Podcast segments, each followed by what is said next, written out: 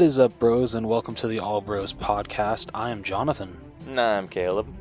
and we are a couple of aspiring filmmakers that love to watch and critique movies, but also enjoy a lot of bit of the nerd life. Uh, this week on the podcast, we are actually joined by a special guest. Would you like to introduce yourself?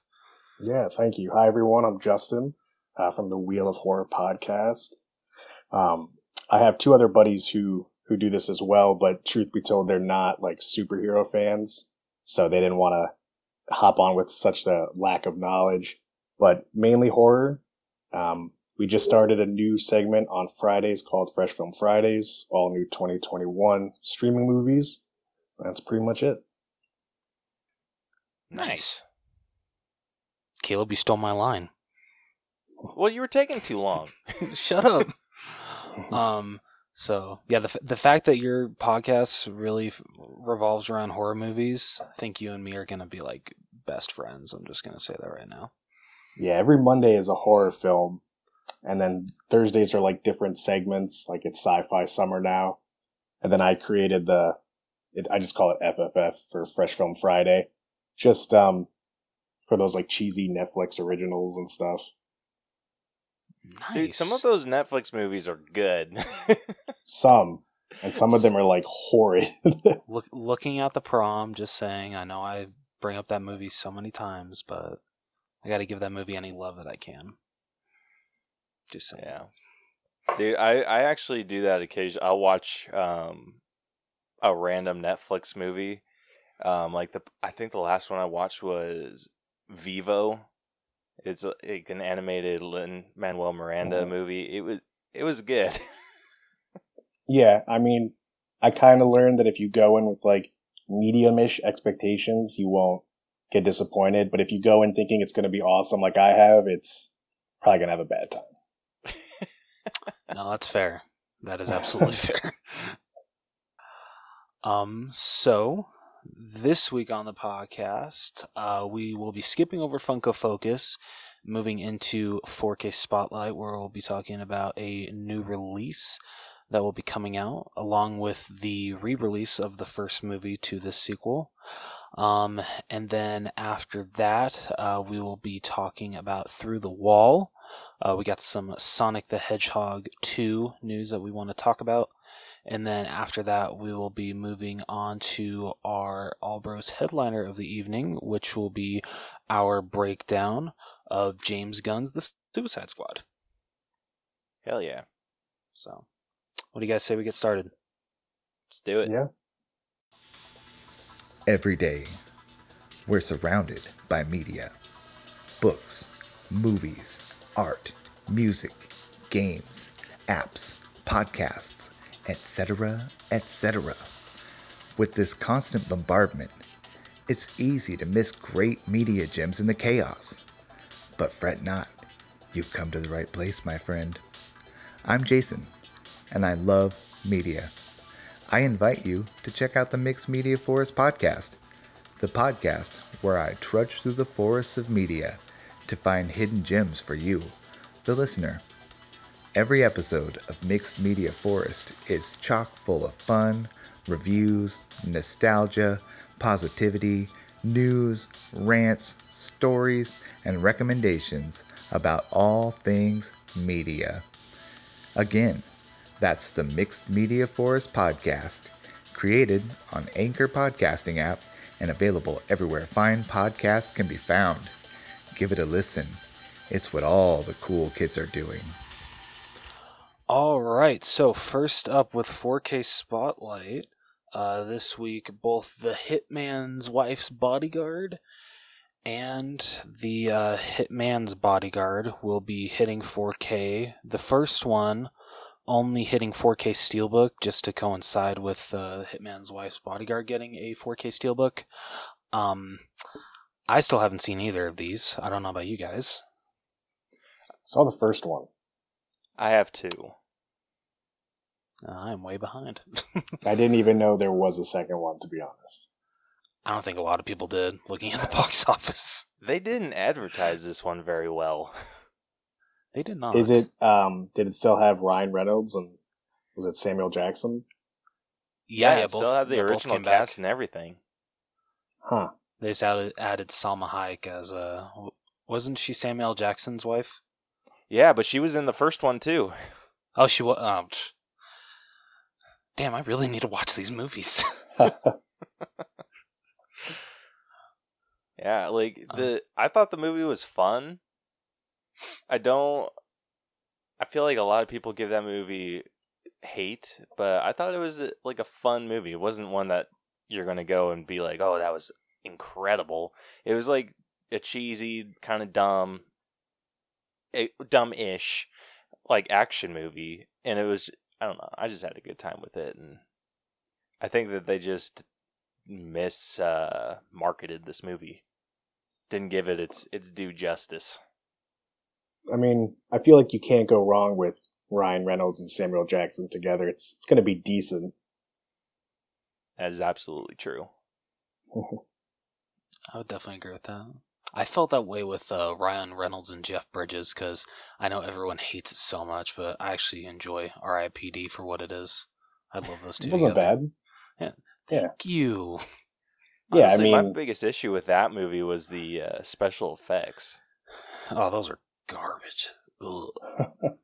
Yeah, everything else was like okay-ish. okay-ish. oh, I love it. Um. All right. So, also besides that, I did forget to point this out. Uh, in Warner Brothers' attempt to basically wring everybody, every Harry Potter fan out of all their money, um, if you missed out on the uh, Harry Potter Steelbook collection, here's your chance to own them. I guess, but it is a new steelbook because it has like the designs of the um the posters this time around. But they're releasing ev each movie, I think, like once a month. So this Tuesday, Harry Potter and the Sorcerer's Stone comes out, and I feel it's kind of expensive for a re-release, even though it's on steelbook. It's still thirty five dollars. Bloody hell! That's a lot if you're paying it times what eight or nine. Yeah, like damn, I love these movies, but like, what the hell, Warner Brothers? yeah, it's it's steep.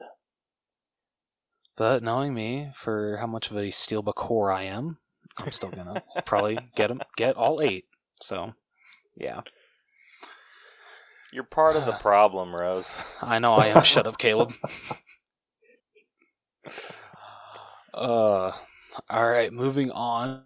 Uh, to unless you guys have anything else you want to say about Hitman's wife's bodyguard or the Hitman or yeah, any of that. I think shit. I'm good with those. All right, cool. Caleb, anything? Yeah, I'm I'm good. All right, awesome. Um, moving on to uh, through the wall, uh, we got some huge uh, Sonic the Hedgehog two news. They announced the voice for Knuckles, and it is going to be Idris Elba. Hell yeah! oh my gosh, this casting could not have been more perfect. I, I could definitely agree with that. I'm wondering though how old Knuckles is going to be, considering in other versions what like, because he's not that much older than Sonic, and so he has he hasn't had that deep of a voice in some things as Idris Elba's voice is. So I don't know if he's gonna ch- change his voice at all. Um, so that's just gonna be interesting. It's, gonna like like I love this casting choice like so much, but it like I'm kind of used to like Knuckles not having like a super super deep voice like Idris Elba, so it might take me a minute to get used to it. But I'm Well- sure I'll love it. Uh, did Knuckles have a British accent, or am I missing something? I don't think he did, and I don't know Okay. how Idris Elba's American accent is. Dude, Yeah, I've that'll be never interesting. heard Idris do an accent other than I'm- like his normal. I'm pretty sure. Yeah, I'm pretty sure every role is just him normally talking. If I'm correct. well, then this is gonna be interesting. This is gonna be really interesting. they better make a joke about that or something if he does keep that voice. yeah, I- like I hope that with this, that Idris Elba just kind of like um puts a little bit more enthusiasm behind his voice. Because I think when we were talking about it, like who we thought should play Knuckles, we were throwing out um, Jason Momoa voicing. Oh yeah. Yeah, we definitely went like the the deep uh voice direction. I forgot about that. Yeah, we did. It's just the uh, amount of party animal that you can hear in it is a little higher with with Jason's than Idris. Yeah. Sad thing is like the the one game that I'm like basing my knowledge of Knuckles' voice off of is like the Mario and Sonic games. oh, jeez. That's the that's like the um because honestly the only Sonic game I played with uh Knuckles in it as a kid was Sonic Heroes, and I don't really think he talked that much in that one. Yeah. So yeah, the, that that's where I'm basing my voice off of. So Idris Elba's a little too deep if I'm thinking about that, but I'm totally okay with that because I just love this casting. Yeah, who knows? It may may work out well. Yeah. Yeah. Did you, Justin? Did you watch the the first Sonic the Hedgehog? You know, I never did, and I actually scrolled by it the other day on HBO. I think, dude. And I like I like stopped and I was like, how have I not seen this? And then something distracted me and I ended up watching something else. Darn. if you manage your expectations, it's pretty good. I mean, I'll definitely watch it. I I'm surprised that I haven't. Um, probably just forgot about it, honestly. No, that's yeah. fair. It, it's definitely. I mean, it's arguably the best uh, video game movie. Yeah, it. Yeah, I I'll say that. All right, I'm going to okay just to see if um where was Sonic the Hedgehog at in our rankings? Hold on, I'm looking for something to uh to give you an idea of what we thought of it. Okay. Have... I'll definitely watch it and get back to you guys though. Okay, Sweet. just as like a baseline, have you seen I'm ass- okay. I'm I'm assuming you have because you have a horror based podcast. The original Halloween. Yes, of course. Okay, we ended up giving that movie a B plus. Okay. We gave Nightmare on Elm Street also a B plus, but it's lower than Halloween. Okay, it's fair we gave the the first like the original Friday the Thirteenth a D. yeah, we were pretty okay. harsh on that one. That's rough. That's rough. um, have you seen the Banana Splits movie? Uh, no. What is that? Okay, it is. It's a horror movie where basically it's it's basically Five Five Nights at Freddy's. Okay. But with like right. an actual children's TV show that used to air. no, is this uh how how do you watch this? Is it on any platforms? That's a good question. That is here a really good question. Here I'll find out. All right, I'm trying to see if there's any other like are there any that you've like disagreed with? like any of um, those? I mean, it's it's it depends how you compare it. I think um which one did you give the D to? Friday the Thirteenth? The yeah, the first one. I don't know. I mean, for me, that's a bit low, but it it depends. Okay. I maybe um, would have said like a C would have been kind of fair. okay, that's fair. All right. Uh, what about? Did you see the the remake of Child's Play? I have not. Okay. Um, trying to think of other movies. Oh, uh, what about the Invisible Man? Yeah. Uh, which which one? I've seen uh, both, the but... newest one. Yeah. Yeah. So we also gave that one a B plus. Okay. That, yeah, that's pretty high. I liked it. I didn't think you'd give it that high though. Okay. So it seems like we're like there's some agreements. Mm-hmm. Yeah, we, so, I'd say so just like keeping that in mind, we gave Sonic the Hedgehog a B. Okay, so slightly worse than the uh, newer Invisible Man. Yes. Okay, that gives me a good baseline to uh, check it out. Yeah, it it was fun. Like I, I love that we have this system now. um, just so we can like tell like it, I think it gives a good idea of where of what we think of movies to say, oh, if you like these, you're probably gonna like this movie. yeah, I think is it on HBO Max? Sonic One. I think it's on. So I think it's on two uh, platforms. It's on Prime Video, um, which actually the Banana Splits movie is on as well. Um, oh, okay. And then it's also on Paramount Plus. I don't have Paramount, but I have Amazon, so I'll definitely watch both. Okay. Oh, Amazon or it's on um Hulu. Oh, yeah. oh, that's that probably too. Hulu then. Sorry. No, it's fine. I have like more than anyone should have streaming platforms. So I feel you there.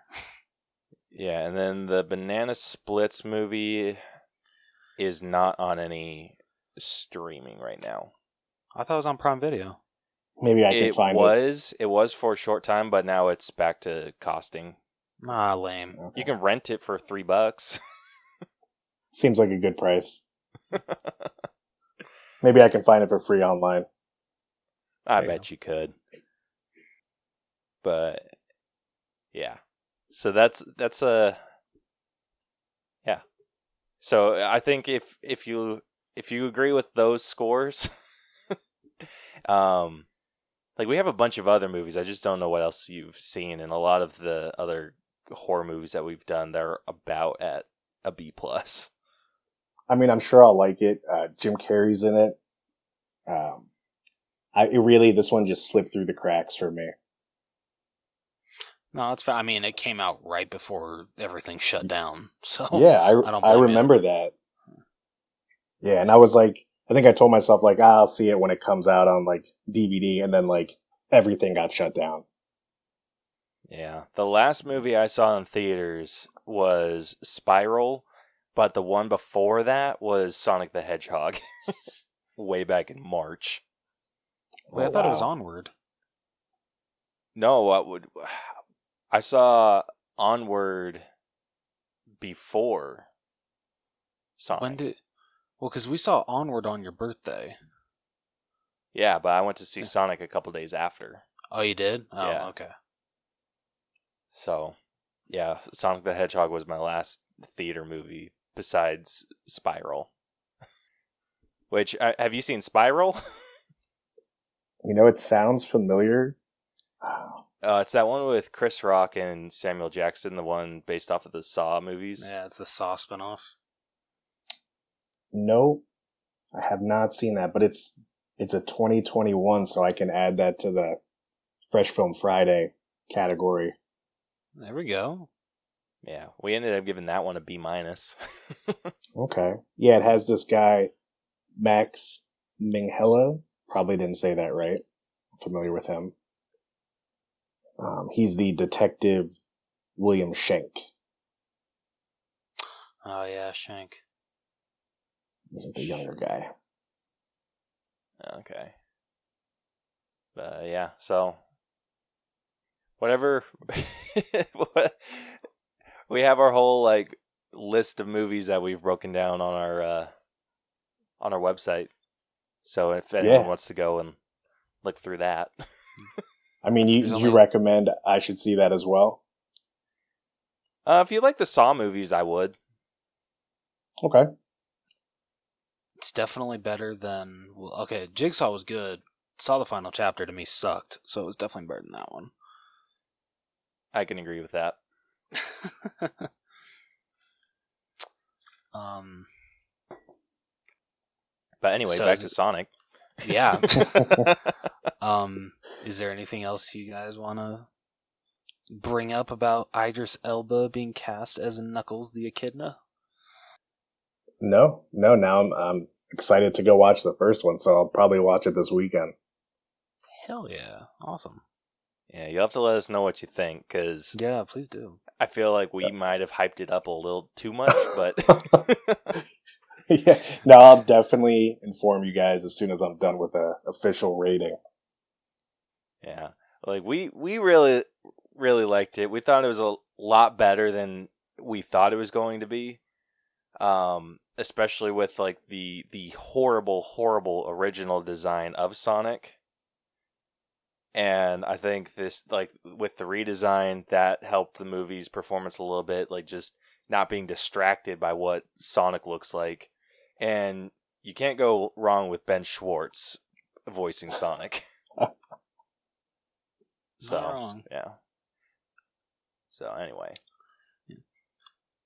All right, so moving on to uh, the headliner for this episode. What do you guys say we get started with our breakdown of James Gunn's The Suicide Squad?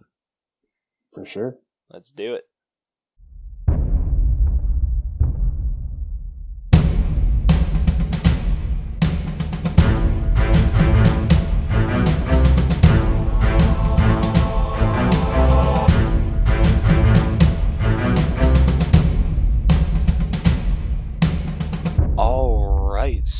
Before we break down James Gunn's The Suicide Squad, uh, we asked a, uh question of the week on our social media.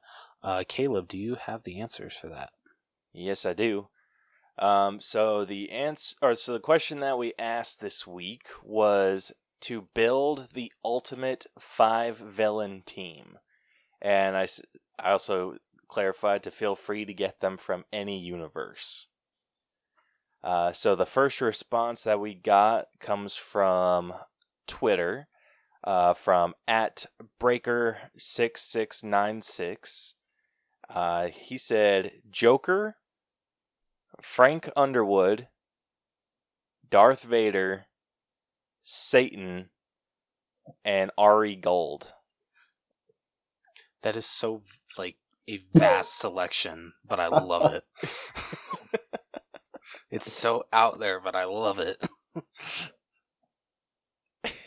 like this is a fr- a freaking bitching team. no, it really is. Like honestly, Honestly, I think my issues with this team, if I have any issues with it at all, is that he chose a lot of alphas. Could be a problem. Yeah, it, I think it could definitely be a problem. I think, I think Joker's kind of just like the wild card, and Frank, I mm, Frank Underwood. It, like the Punisher, Frank Underwood. Um, Oh no, that's Castle, Frank Castle. no, Frank. What the hell? Yeah, who Who's the Frank hell's Underwood? Oh, from um, wait, is it from House of Cards? Yeah, oh shit! Okay. Dude, okay, Kevin Spacey. legit- okay, his team is not who I thought. that his okay, you got team Kevin. Spacey on there next to Satan. Um, okay, I'll be real. I've legit thought that Frank Underwood was the guy from The Shining.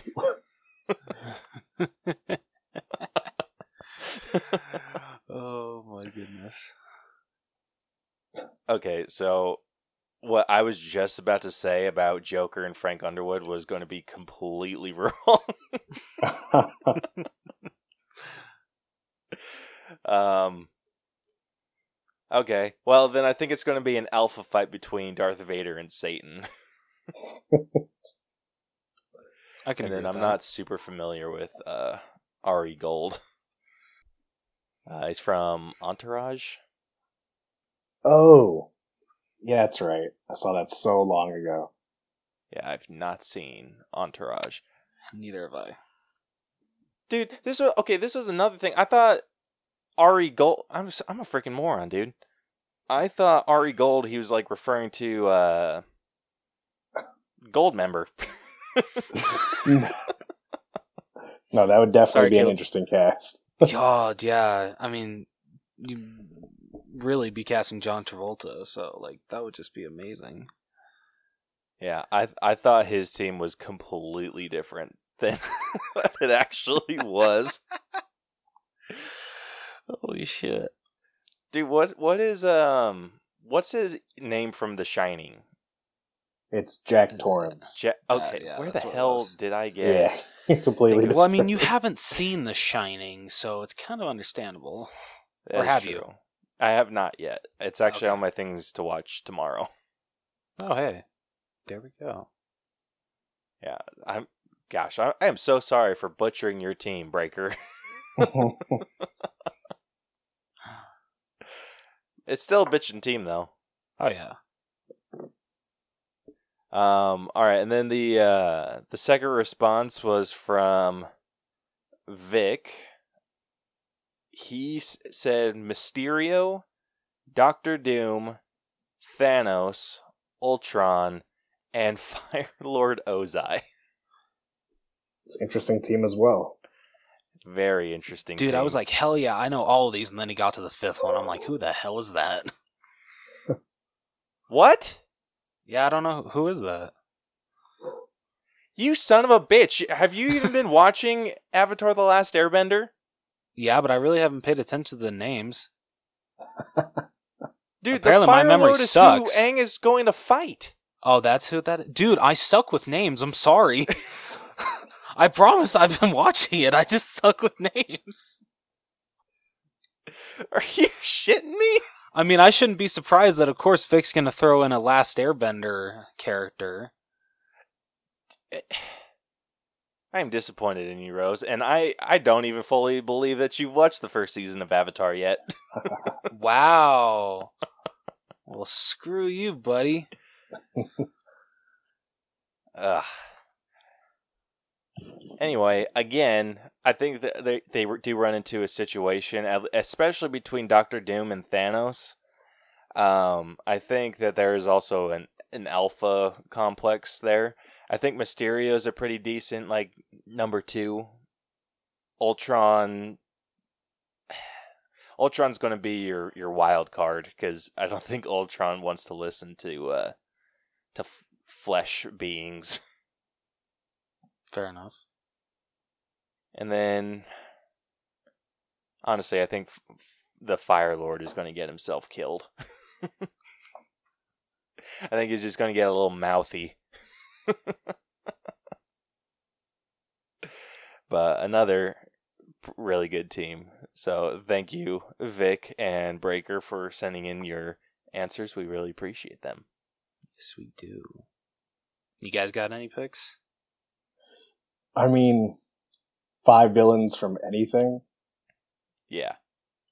just off the top of my head without really thinking about it, I would pick uh, Thanos.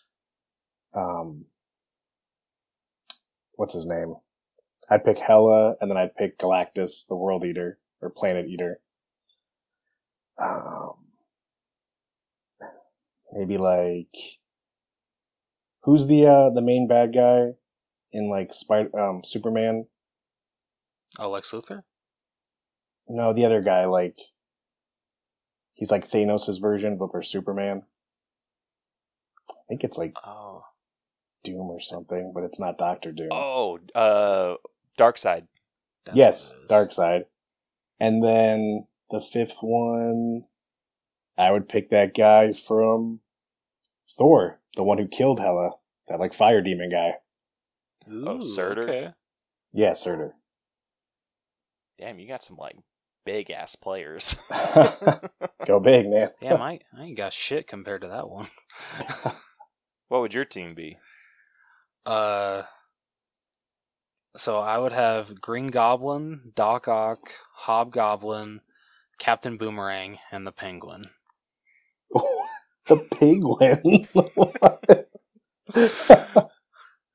I love how you like how from DC I chose like the oddballs, the ones that like really no one gives a shit about. yeah, penguin like yeah, like he- he himself doesn't actually do much, but he just like rallies like crime people to do his bidding. Yeah, he could maybe he could just you know like get them rallied up, get them psyched to do whatever they got to do. He's the Amanda Yeah. Waller of this team. Hmm. Jeez, I have no idea what what I would do for for mine. Like, just because I'm a, a Marvel geek, I'd have to throw in. Actually, I think I'd do Taskmaster. I would have Kraven the Hunter. I would throw in Bullseye, uh, Absorbing Man, and then as the leader, I would I would try and throw in Kingpin. Okay. Ooh. Yeah, that's pretty good. Yeah, I Yeah, think that's that not bad at all. Not a lot of like super strength on my side. I think. Yeah, my my team wouldn't be like.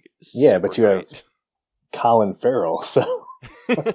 This is true, dude. So like, you already win. yeah.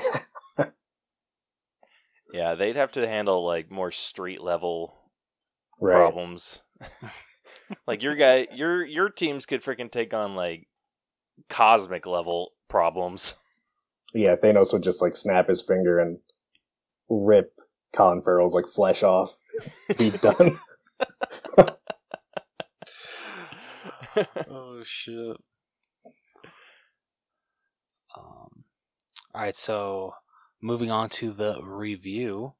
Uh, Caleb, would you like to tell everybody how we break down movies on this podcast? Uh, yes, I would.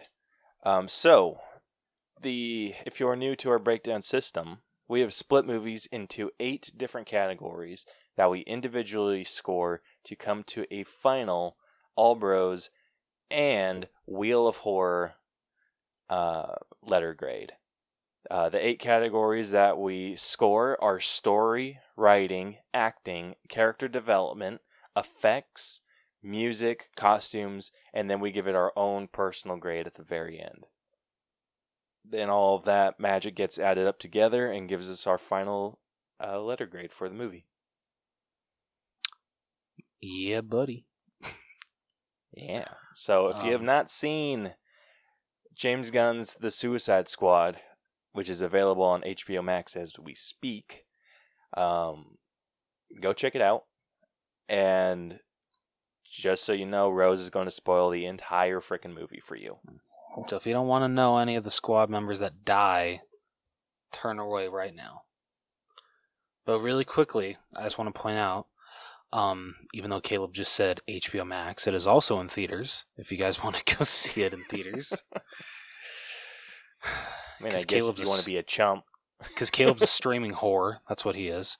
Um, but so I would recommend go seeing it in theaters because it is drastically underperforming. Unfortunately, brought in only 26 million this past weekend. So go see it, guys. Please show James Gunn some love. Or don't. You could stay home too. Or no, no, no. Go to the theater. Don't listen to Caleb. No, don't let Rose bully you. You're the one that didn't even bring up theaters to begin with. Yeah, but I didn't like poke fun and be like, if you go see it in theaters, you're a chump. Like, I'm not guilting people into going to see it. That's what he wants you to think, guys. That's what he wants you to think. Whatever. Rose is being a bully. That'd be the first time I've ever been a bully in my life. Finally. All right. So, intelligence officer Amanda Waller sends two Task Force X teams led by Colonel Rick Flag and Bloodsport to the South American island nation of Corto Maltese after its government is overthrown by an anti American regime. In exchange for lighter sentences, the Belle Reve penitentiary inmates who comprise the squads are tasked with destroying the Nazi era laboratory, Jotunheim, which holds a secretive experiment known as Project Starfish. Flag's team is ambushed by Corto Maltese military, resulting in the deaths of Savant, Captain Boomerang, Blackguard, TDK, Javelin, and Mongal, Mongal, and the capture of Harley Quinn. Weasel apparently drowns, and Flag is found by rebel soldiers. The distraction allows Bloodsport and his team of Peacemaker, King Shark, Polka Dot Man, and Ratcatcher 2 to enter the country undetected. They find Flag at a rebel camp and convince rebellion leader Sol Soria, I know I butchered that, to assist them. In the Corto Maltese capital, the squad captures the Thinker, a metahuman scientist in charge of Project Starfish. They are joined by Quinn when she escapes from the Corto Maltese Government after learning of the new regime's plans to use Project Starfish against other nations. The squad uses the Thinker to break into Jotunheim. Most of the squad rigs the facility with explosives as Flag and Ratcatcher 2 enter the underground laboratory with the Thinker. The two discover Project Starfish is Starro the Conqueror, a giant alien starfish that can, can that can remotely control others through smaller versions of itself. The Thinker reveals the Starro was brought to Earth by the American government, who have been secretly funding the experiments on him in Corto Maltese for the past 30 years, using thousands of its citizens as test subjects. An enraged Flag decides to leak a hard drive containing evidence of this revelation, but is killed by Peacemaker, who was under secret orders from Waller to cover up America's involvement in the experiments. Meanwhile, a skirmish between the squad and the Corto Maltese military leads to Polka Dot Man accidentally setting off the explosives prematurely. As the facility falls apart, Peacemaker attempts to execute Ratcatcher 2 for knowing the truth about Starro, but Bloodsport shoots him and takes the drive. Uh, excuse me. Starro escapes the destroyed laboratory, kills the Thinker and much of the military, and begins taking control of the island's population. With the laboratory destroyed, Waller tells the squad that their mission is complete, but Bloodsport decides to lead his teammates in, bat- in battling Starro. Waller attempts to execute the squad for not following her orders, but is knocked out by her subordinates. Uh, Polka Dot Man is killed, but Harley pierces a hole in the alien's eye, and Ratcatcher 2 summons the city's rats to chew Starro to death from the inside. With the military diverted, Sor- Soria takes control of the government and pledges democratic elections. Using the drive as leverage, Bloodsport forces Waller to release him and his surviving teammates from their imprisonment in exchange for keeping its contents confidential, and they are airlifted out of Corto Maltese. In mid and post credit scenes, Weasel and Peacemaker are shown to be alive, with Peacemaker under the supervision of Waller's subordinate. Oh, hell yeah. so Well- I, I um I just have one thing to say um, to James Gunn. Why the fuck do you got to kill off my favorite character in the first ten minutes?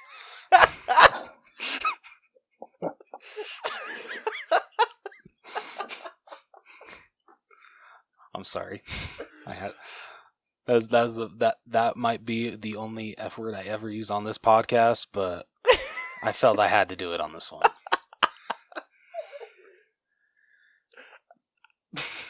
Okay, I don't. For Justin, I don't know if you realize how big of a deal that was for Rose. Captain Boomerang. Oh my gosh, yep. dude, Are that are you a huge Captain Boomerang fan? I just like yes, uh, but I just love Jai Courtney in the role. I think he's freaking hilarious. Um, so the fact that like when he was announced that he was coming back, and then he gets killed off in the first freaking fifteen minutes, I was like, "Are you freaking kidding me?" Yeah. Um, I I kind of wish. I don't know why they killed him off. Honestly, he would have been good throughout the whole movie. I mean, at least he went off in a cool way, and he got at least two good kills with his boomerangs. But yeah, I was. dude. I remember watching that scene. I was like, "Oh, Rose is gonna be pissed." You know what sucks is like the kind of got spoiled for me a little bit. Um, I don't know if uh my friend Katie's watching this, but she uh because she had watched it the night before, and um I was saying you know like oh yeah you know I'm excited to watch it. I'm excited to have Captain Boomerang back, and she's just like you're gonna probably be uh disappointed. I'm just like why you gotta do that to me? so that that basically means he dies, doesn't it? In like the first like probably 30 minutes, but it wasn't even that long. It was the first freaking 15. Katie, what the hell? Oh man. You So- don't do that. Nah, it's fine. Katie's cool. Not that cool. Damn, Caleb. No, I kid. Dude, I I don't know. So we ended up collectively um giving this movie a 77.6. Not bad. Okay. I feel like, I mean, I don't know how you two graded it. Uh, I feel like maybe mine was a bit lower than both of you? Not sure. So we were actually, ac- uh, blah, blah, blah. can't talk right now. We were actually f- five points apart in total. Okay. Like you were the lowest, Rose was the highest, and I was like right dead center. I feel like that overall rating is pretty fair though. I mean, IMDb, which I don't, I just, I'm always curious what IMDb gives them. Gave them a 7.5 out of 10. And, um, if you're a huge Suicide Squad fan, I feel like you'll love it. If you don't know much about it and you just watch it, you, you probably won't really know what's going on. Let, like the tagline for this movie said, "Don't get too attached." Like the the movie's called The Suicide Squad. The, like people are gonna die, and you really can't get mad at them for that. They signed Well- up for this shit. Like, I don't know, I went into it with some questions like, why is Will Smith not in this one, for example? Like, where, where did he go? He was clearly like one of the uh, stars of the last one because he's so good. He's not in it now. Um, and then a also it was like, honestly a scheduling con- conflict. I know, but like for movie purposes, like, why wouldn't she use him again, you know? And, Fair. and then they replaced him as the main character with Idris Elba, who I thought was fantastic, but his like his actual character was also very similar to Will Smith. Like they both never miss and like good with guns. Honestly, I felt like they kind of made a quick little nod to that a little bit. Um when Amanda Waller was introducing uh Idris Elba's character Bloodsport and saying like, "Oh, he anything in his hand is a deadly weapon and blah blah blah blah blah." Like going off about him and then basically giving the exact same shtick uh with Peacemaker. like Yeah. it almost like they were teasing themselves a little bit being like okay we know this is exactly this is basically will smith too it's like okay so you just have a bunch of these guys collected up that they're you have the same description for yeah, I mean, there's only so many different skills that these bad guys have. Most of them are assassins. You Probably use guns, you know, yeah pretty much um, except for I- people like TDK, which rip their arms off. And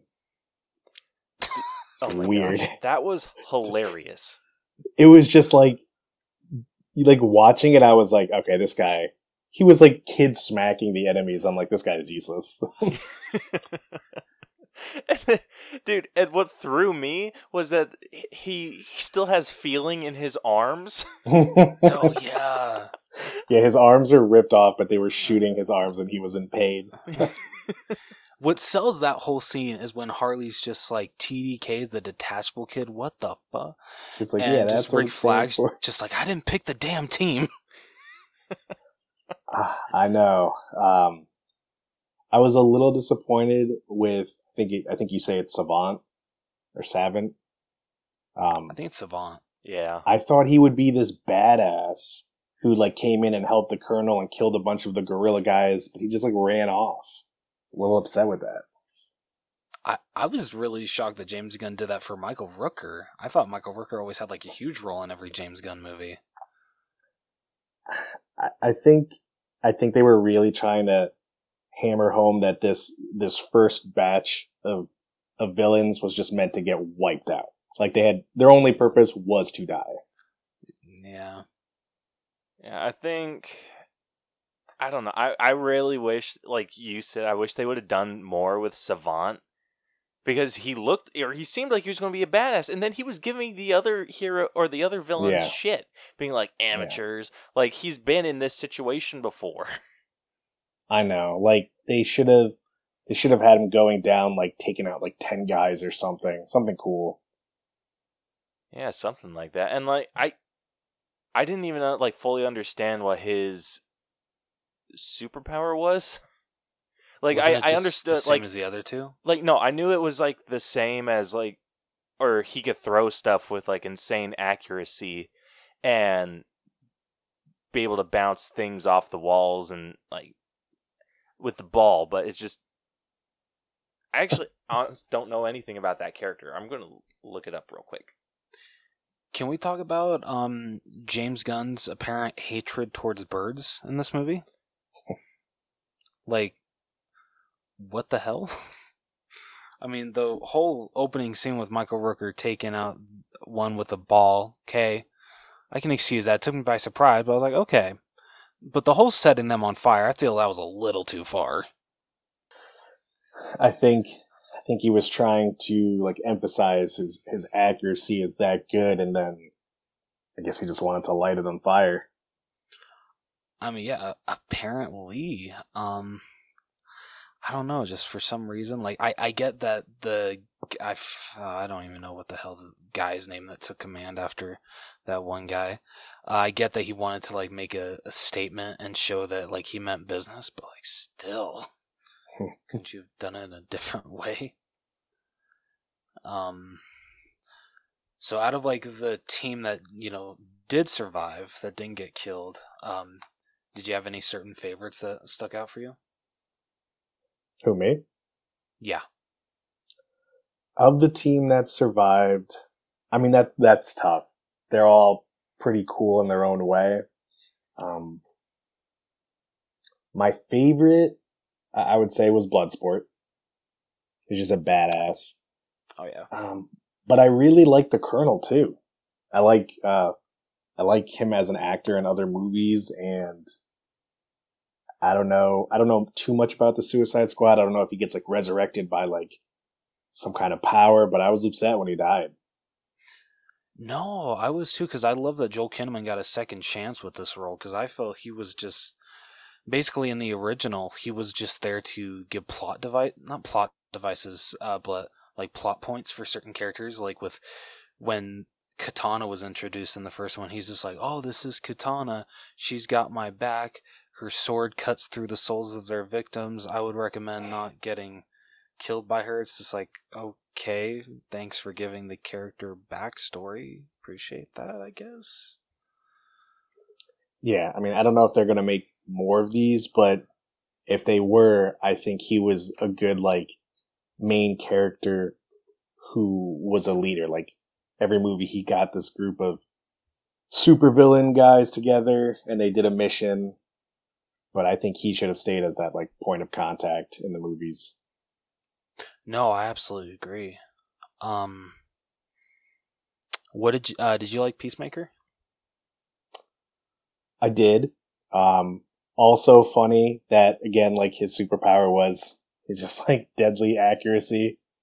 I, I think they portray. I think John Cena did a good job in that role. Like he was cheesy, but clearly like deadly because he's jacked and you know can shoot people in the head. Um, outfit was super cheesy, but obviously it was meant to be. And I did not see his betrayal coming at all. Completely side blinded me. I didn't either. Apparently, someone said that it was spoiled in the trailers. I didn't see that. Um, but I mean, maybe I didn't Hmm. watch the trailers enough. dude. Uh, to be he- honest, he was go ahead. great. I I wouldn't say he was my favorite. I think my favorite was Bloodsport, but he, I loved like the way that they were describing hi- or um in the promotional stuff. John Cena was describing Peacemaker as douchebag Captain America, and it he was. He was someone that stuck by his morals. Like e- even though his morals were like jacked up like what what yeah, did he say? He's just like i love peace. I'll do anything for peace no matter like how many men women and children i have to kill to get it. Yeah. and I mean, he was he followed the mission. Like even if the mission wasn't correct, like he did what his officer, which was uh, Amanda Waller, said to do. Yeah. Yeah, and I don't So- even think it was necessarily he wanted to do what Waller wanted to do. I think she might have just gotten in his head and be like, if this information gets out, it's going to be nothing but chaos. And so he, in his mind, he's just like, oh, I keep this hidden. There's peace in the land. Mhm. And oh my gosh, yeah. But yeah, his his betrayal I felt came out of nowhere. Um Yeah, I loved how he was also like the butt of a lot of jokes when they were talking be like, "Oh, he has a toilet bowl on his head," and he's just like, "It's a beacon of freedom." yeah, he did, he was funny. He was a funny character for sure. Yeah. Uh, so my actually, I'll I'll save it for effects because there's a an effect including him that I just loved. Um, but another story aspect, kind of getting into it, I loved the the competition that him and Bloodsport were having at the Yeah. the Freedom Fighter camp. Yeah, like I shoot smaller That's pretty bullets. It's like I shoot bullets through bullet holes. Like they just kept going. And then they're just like finding cool ways to freaking kill people and then he shoots that one guy in the arm and Bloodsport's ha you lose non-lethal and he's just like hollow compression bullets. Then the dude Yeah, just they- explodes. Yeah, they were having like their, you know, trying to be who, who's the real alpha on the team. dude i think the best jokes were in that scene when they were taking out the camp because for one they're just setting up this long joke of like how brutally they're killing these people that we think are are um are bad guys I know. Yeah. and then like gets revealed that they're freedom fighters and on top of that is after like the hollow compression bullet and he's just like well now you're just showing off and he's just like it's not showing off if what you're showing is dope as shit and then bloodsport like i think what sold it was bloodsport being like damn it that's true Yeah. oh my gosh i had an absolute blast with this movie especially scenes like that Yeah, it was a it was a good cast. I wish they did it a little differently, but Yeah, I think there's something about this movie. I haven't been able to put my finger on it.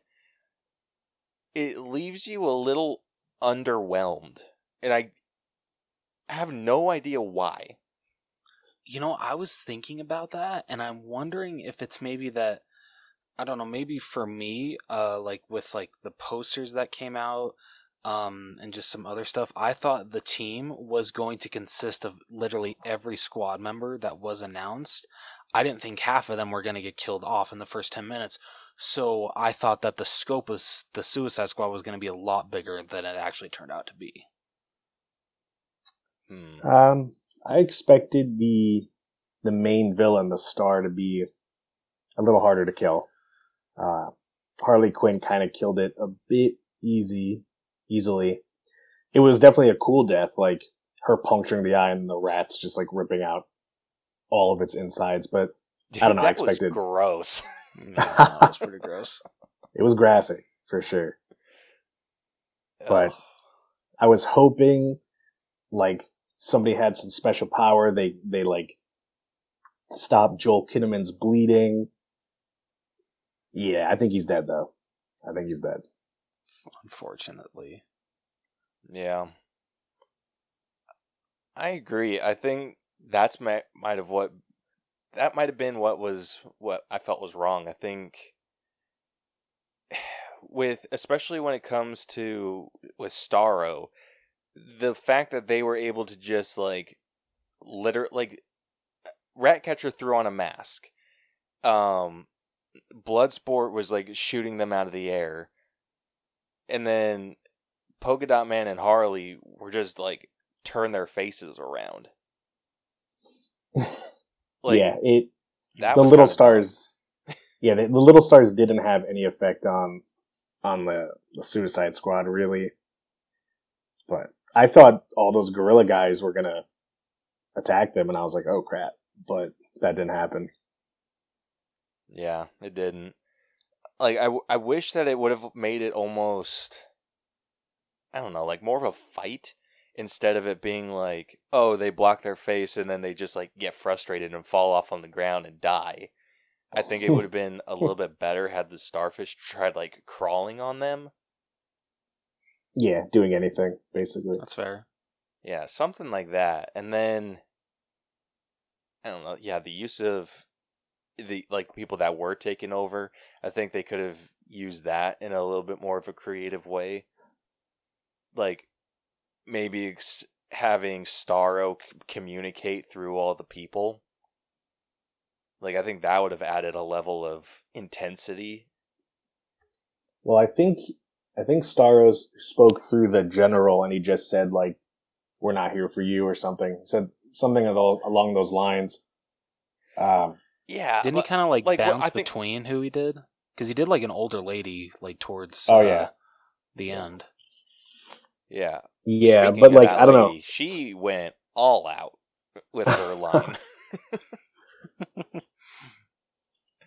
um, no, but it, like I agree. Like that was pretty good, but it was just like they were just standing there. It's like nothing was happening in that moment besides them just standing there. And I think it would have been a little bit more menacing had they been in like the middle of a fight, and while he's like spinning around, like slicing people, you hear these this conversation coming from Starro. Yeah, I mean, they definitely could have ended it with like the little stars were just crawling all over them, and like the gorillas were attacking everyone, and like it appeared as though the team was about to lose and get overwhelmed, and then Harley Quinn jumped through and saved the day. That probably would have been a little cooler, but Yeah, just a little bit. I'm. I was also a little disappointed with uh, with Pokemon, oh, bleh, Polka Dot Man's death. Like how did he die again? I he don't wa- remember. so he sh- was sh- or uh, Bloodsport told him he's just like you see that that's your mom, and he Oh, like, yeah. shot the polka dots at Starro's leg. He Uh-huh. like kind of collapsed and then he got squished Yeah. Uh, I after do screaming remember like "I'm a superhero." I do. Yeah, it's pretty funny. Um, yeah, I, I, I wish that I don't know. I think that they could have had a really cool effect with that. Like maybe if uh, I don't know. I, I, it's just like these little. It's so hard to like figure out how to make these characters work. Yeah. I mean this this movie made such waves. Like I saw the trailer months ago and I was like, "Oh, cool, I can't wait to see it." And then I like forgot about it. And I saw like Twitter blowing up with it and I'm like, "Oh, it's only in theaters." And then someone was like, "It's on HBO." So I immediately watched it and like all of Twitter was 50-50. Like people were like, "James Gunn is trash. This movie sucked." It was terrible, or people were like 10 out of 10, this is the best movie I've ever seen. And I was like, this is so controversial. Yeah. Damn. It absolutely is, and I think with where it's sitting right now at the at w- at least with us, the seventy seven point six, it is it's sli- it's slightly above average, hmm. and I think Yeah. that's where it's at because I think that they you could have done a lot. Like there was just a lot left on the table that they could have played around with. Like I understand doing the like killing off a lot of he- villains at the beginning but I would have liked to see a, a little bit more people rather than what was it five or six if you count Rick Flag, or technically seven if you throw in Harley Quinn too. They, they could have done a Yeah. lot more. I think James Gunn was probably trying to emphasize that, like, no one's really a main character. And, you know, he just wanted to, he probably wanted to purposely kill off people that you thought he wouldn't kill off. So, Ooh, that that one was tough. I I, I did not assume like the few surprises. I did not think that he was going to kill off um, Captain Boomerang. not within Um, five minutes anyway. Yeah, I knew damn well he wasn't going to kill Harley. Oh, Yeah. there probably would have been an uproar. Let's face it. Dude, that would have been insane. I mean, ballsy. I would give him that. Yeah, absolutely. Um, I'm trying to think of there was like one other that I didn't think.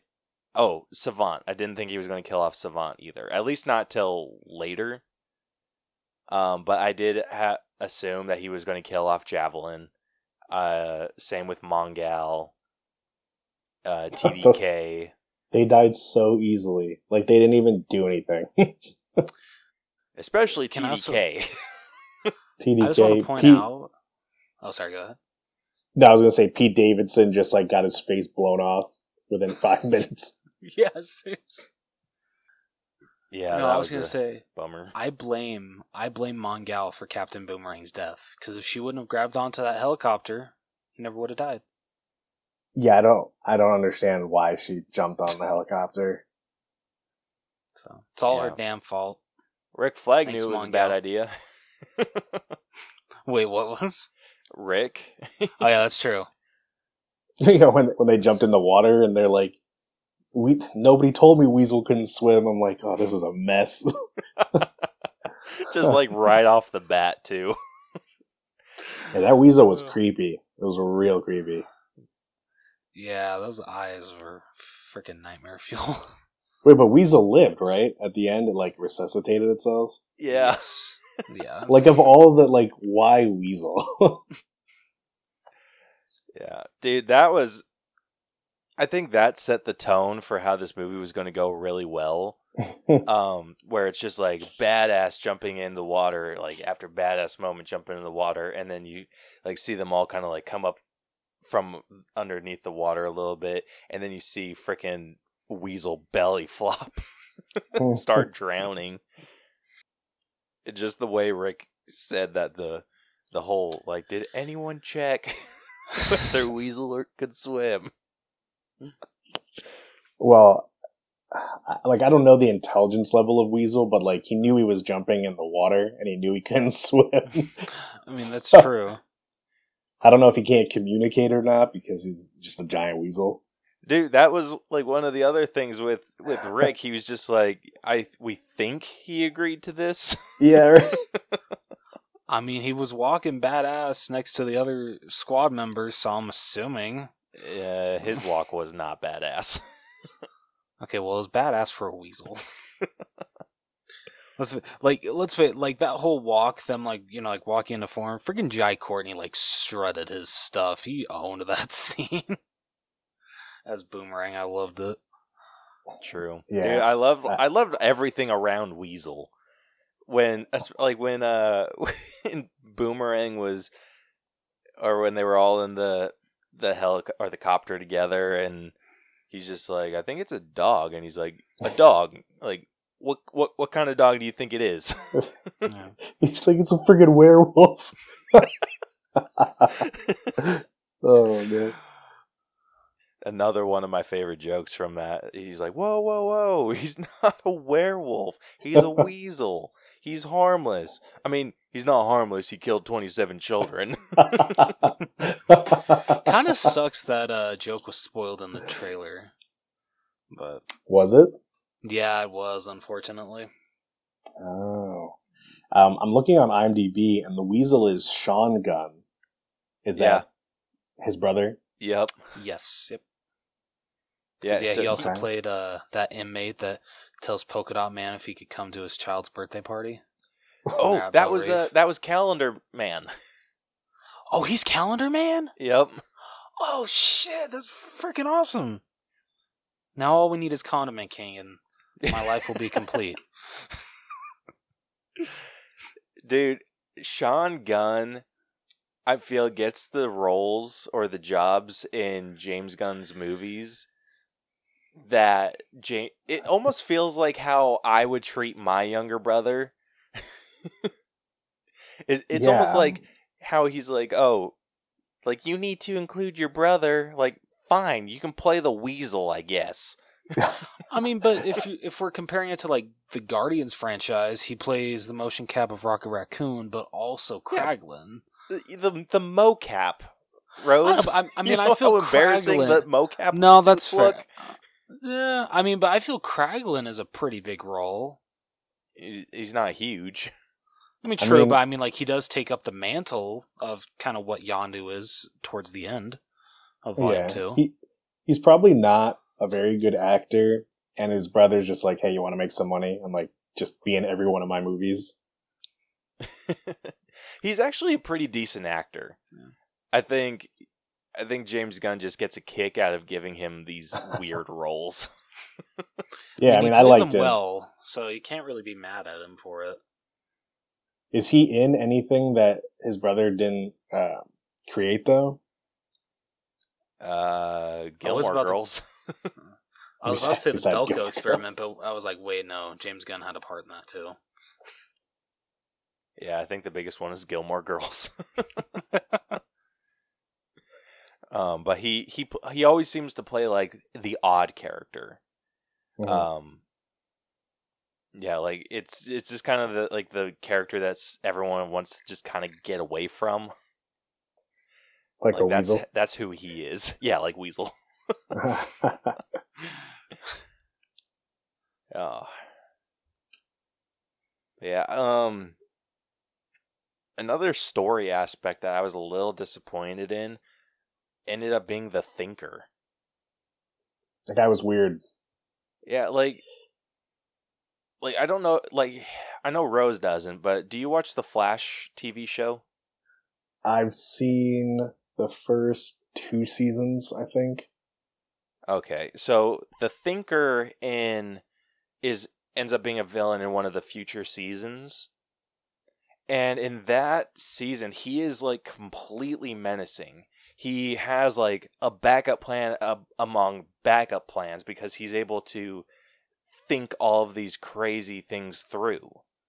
Okay, that makes sense. and sense. it's just like the the thinker just seemed to be some rando dude. Like he didn't seem any smarter or like all he had was like the weird prongs in his head. Like he didn't seem to be smarter than anyone else.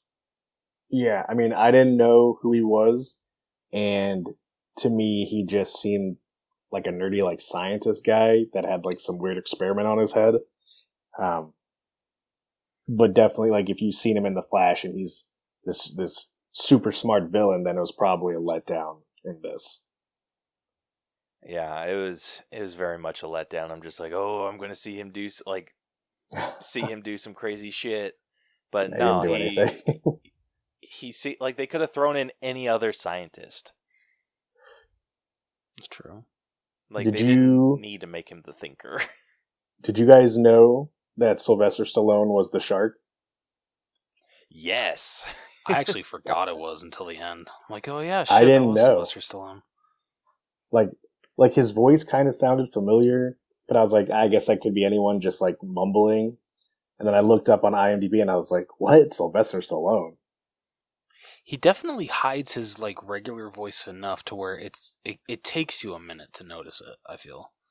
Yeah, I mean, he doesn't have like a lot of long lines. So, That is true. Yeah, like I think the mo- the more he talked, he he ended up sounding like him. mhm. But like he said, like the longest sentence he ever had was like maybe three words.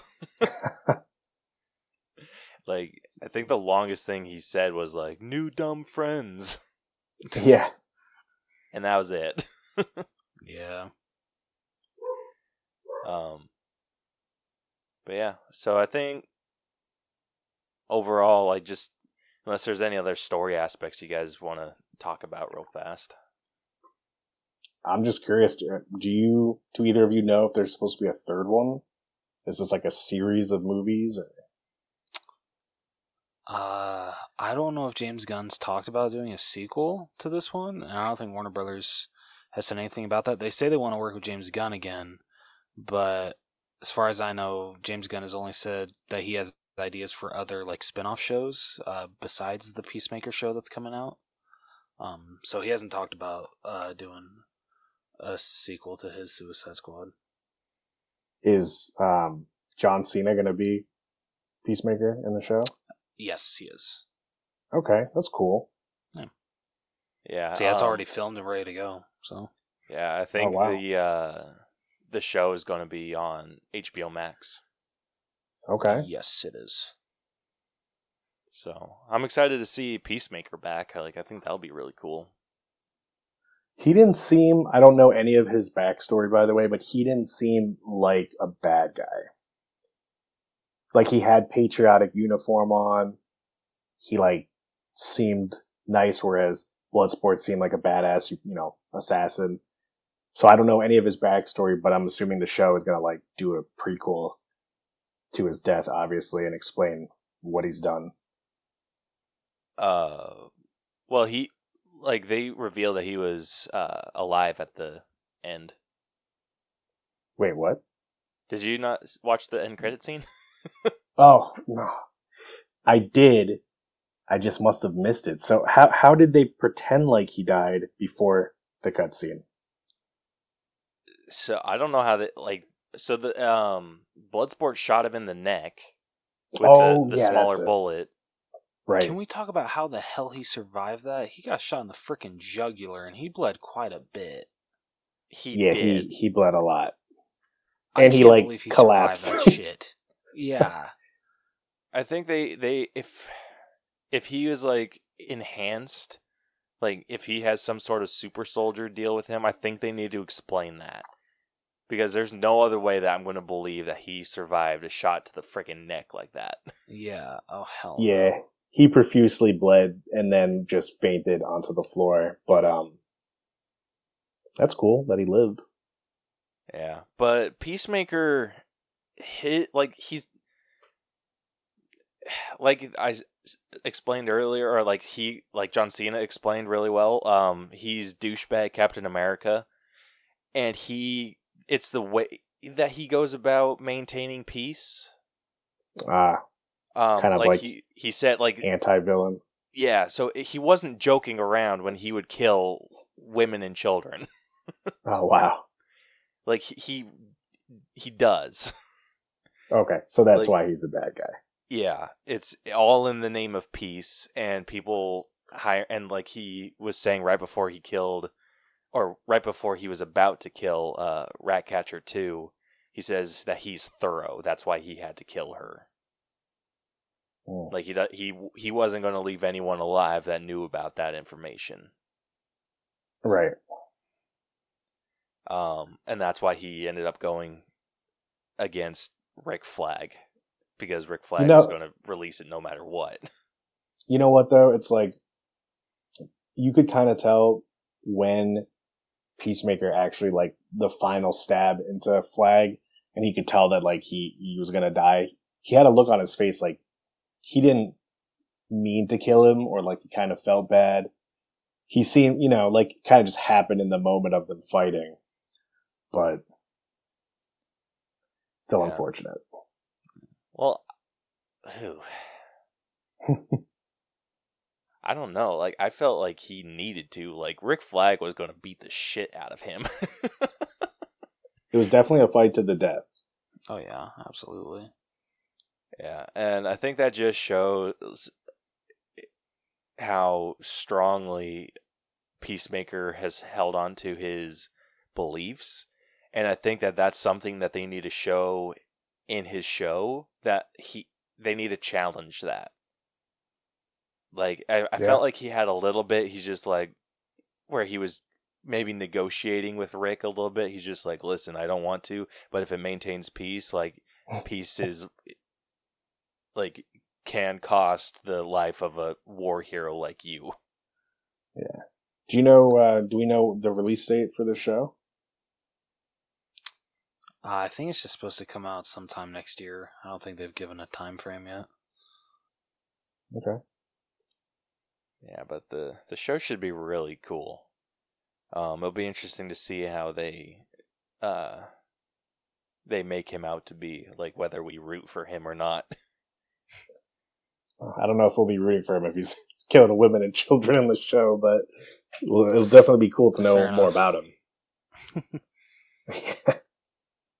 Yeah, he like it's just such a a contrast to like the heroes. I think it we're I think we're getting to a point where we want to see some of the heroes or the villains uh backstory now. I mean, they could theoretically do one for, you know, all the members of Suicide Squad. Oh yeah, they easily could. I'll take a Captain Boomerang miniseries. Not opposed to that. Yeah. Uh, so like I said, story sitting at a seventy-seven point six. Um, moving on over to the writing, uh, we actually put that one up a little bit higher, uh, sitting at a an eighty four point six. Not bad. Yeah, I think the the writing in this movie was fairly strong.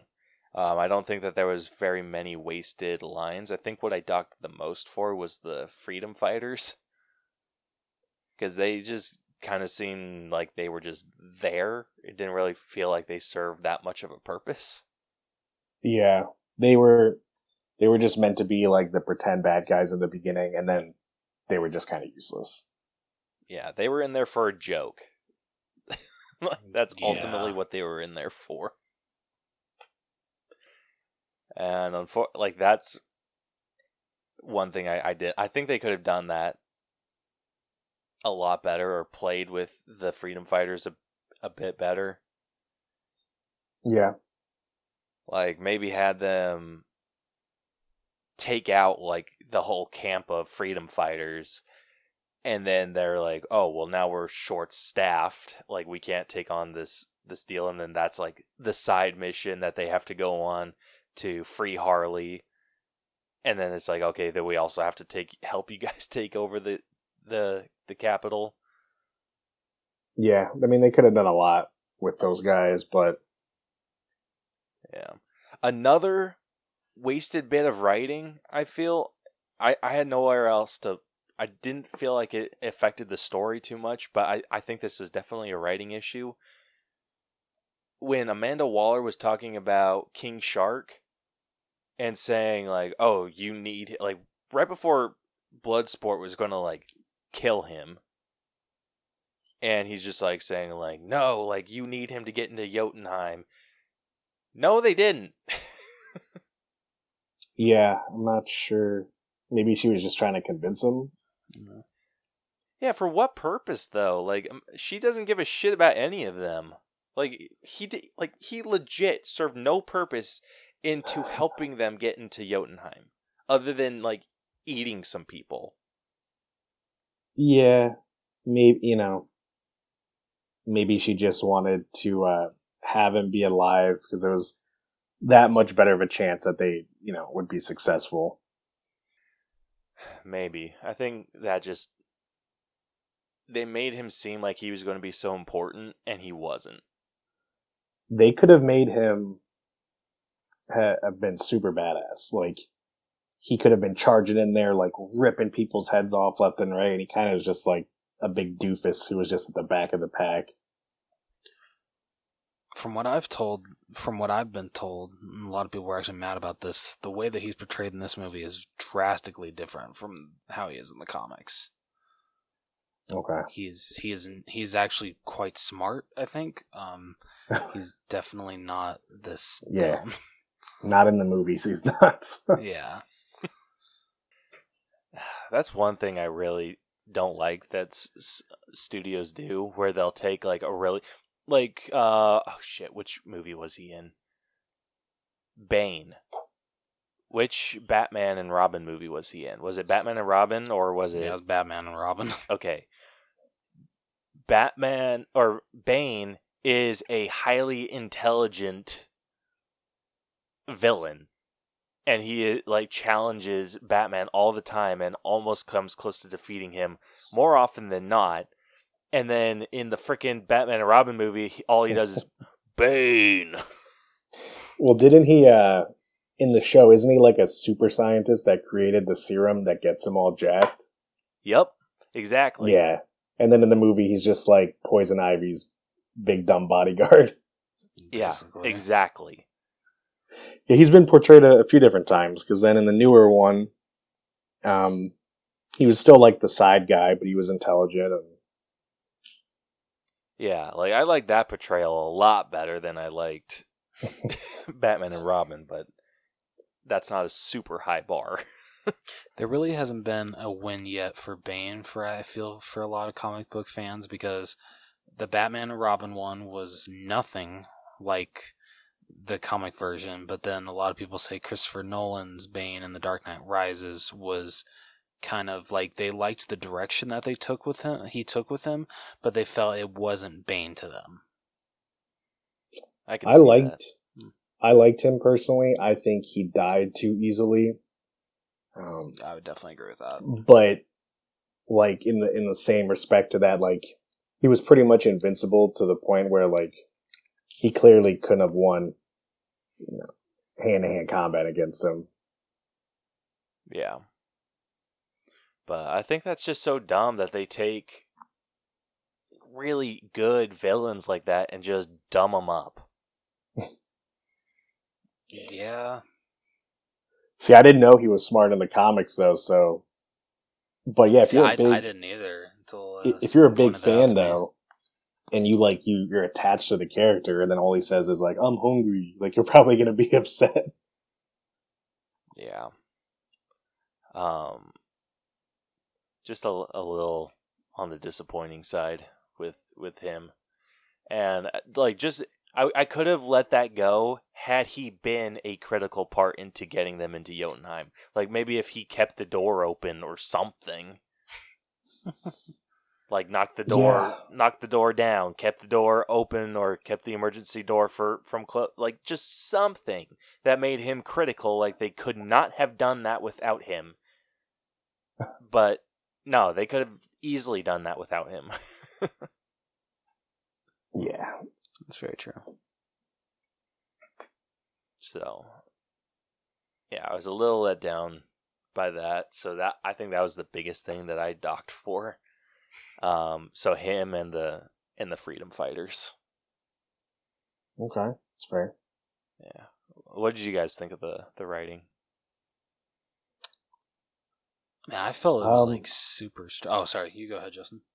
No, uh, sorry. Um, it was like like I said, I I don't know much about the background of these stories, so I just went into it as like a fan of the villains, and the story itself didn't really like it wasn't gripping. Like you were led to believe they went to this island to stop these uh, gorillas, um, and then you find out the gorillas are actually good guys, and then the enemy it builds up to this this plot point of this super evil star that's from like another universe and like Harley Quinn killed it in less than a minute. So it's kind of anticlimactic for me. Yeah.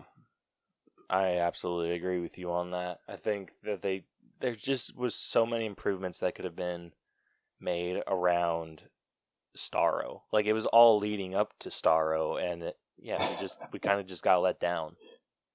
Yeah. Yeah. What about you? What's what's your opinion? Um, I definitely would agree with both of you. Um, I feel my biggest problem was going off the whole um, oh, what is what the hell was the starfish's name again? Starro. Starro? Starro. Thank you. Which is a Um, terrible name too. It way. um, uh, going off of that with the whole like villain plot, um, I really could give two shits less about like the whole um Nazi era thing that they did with those like leaders of how like one person like the family gets killed and then someone comes into another person comes into power harley kills him and then another person comes into power and then they get killed like it never felt important to me and i just gave two shits less Mhm. um just i don't know the writing for all of the I, I mean i know this movie is about villains but when it comes to the actual villain against the villains that we're supposed to be rooting for i felt the writing uh, wasn't really the strongest with that. Um i feel actually one plot point that is or sorry writing that is strong at least for me um i know james gunn pointed out that he actually did change the um origin of his polka dot man um the, with the whole like he has to throw up polka dots twice a day um otherwise they eat him alive. Um and like i think that's a very good stylized writing choice right there. Um it's a very interesting way for him to do polka dot man and it absolutely works. Um and the whole i know caleb thought it went on, go, went on for a little too long um which is understandable but i mean i I, I felt the mom the whole oh it's your mom joke and like him imagining every single person around him as his mom.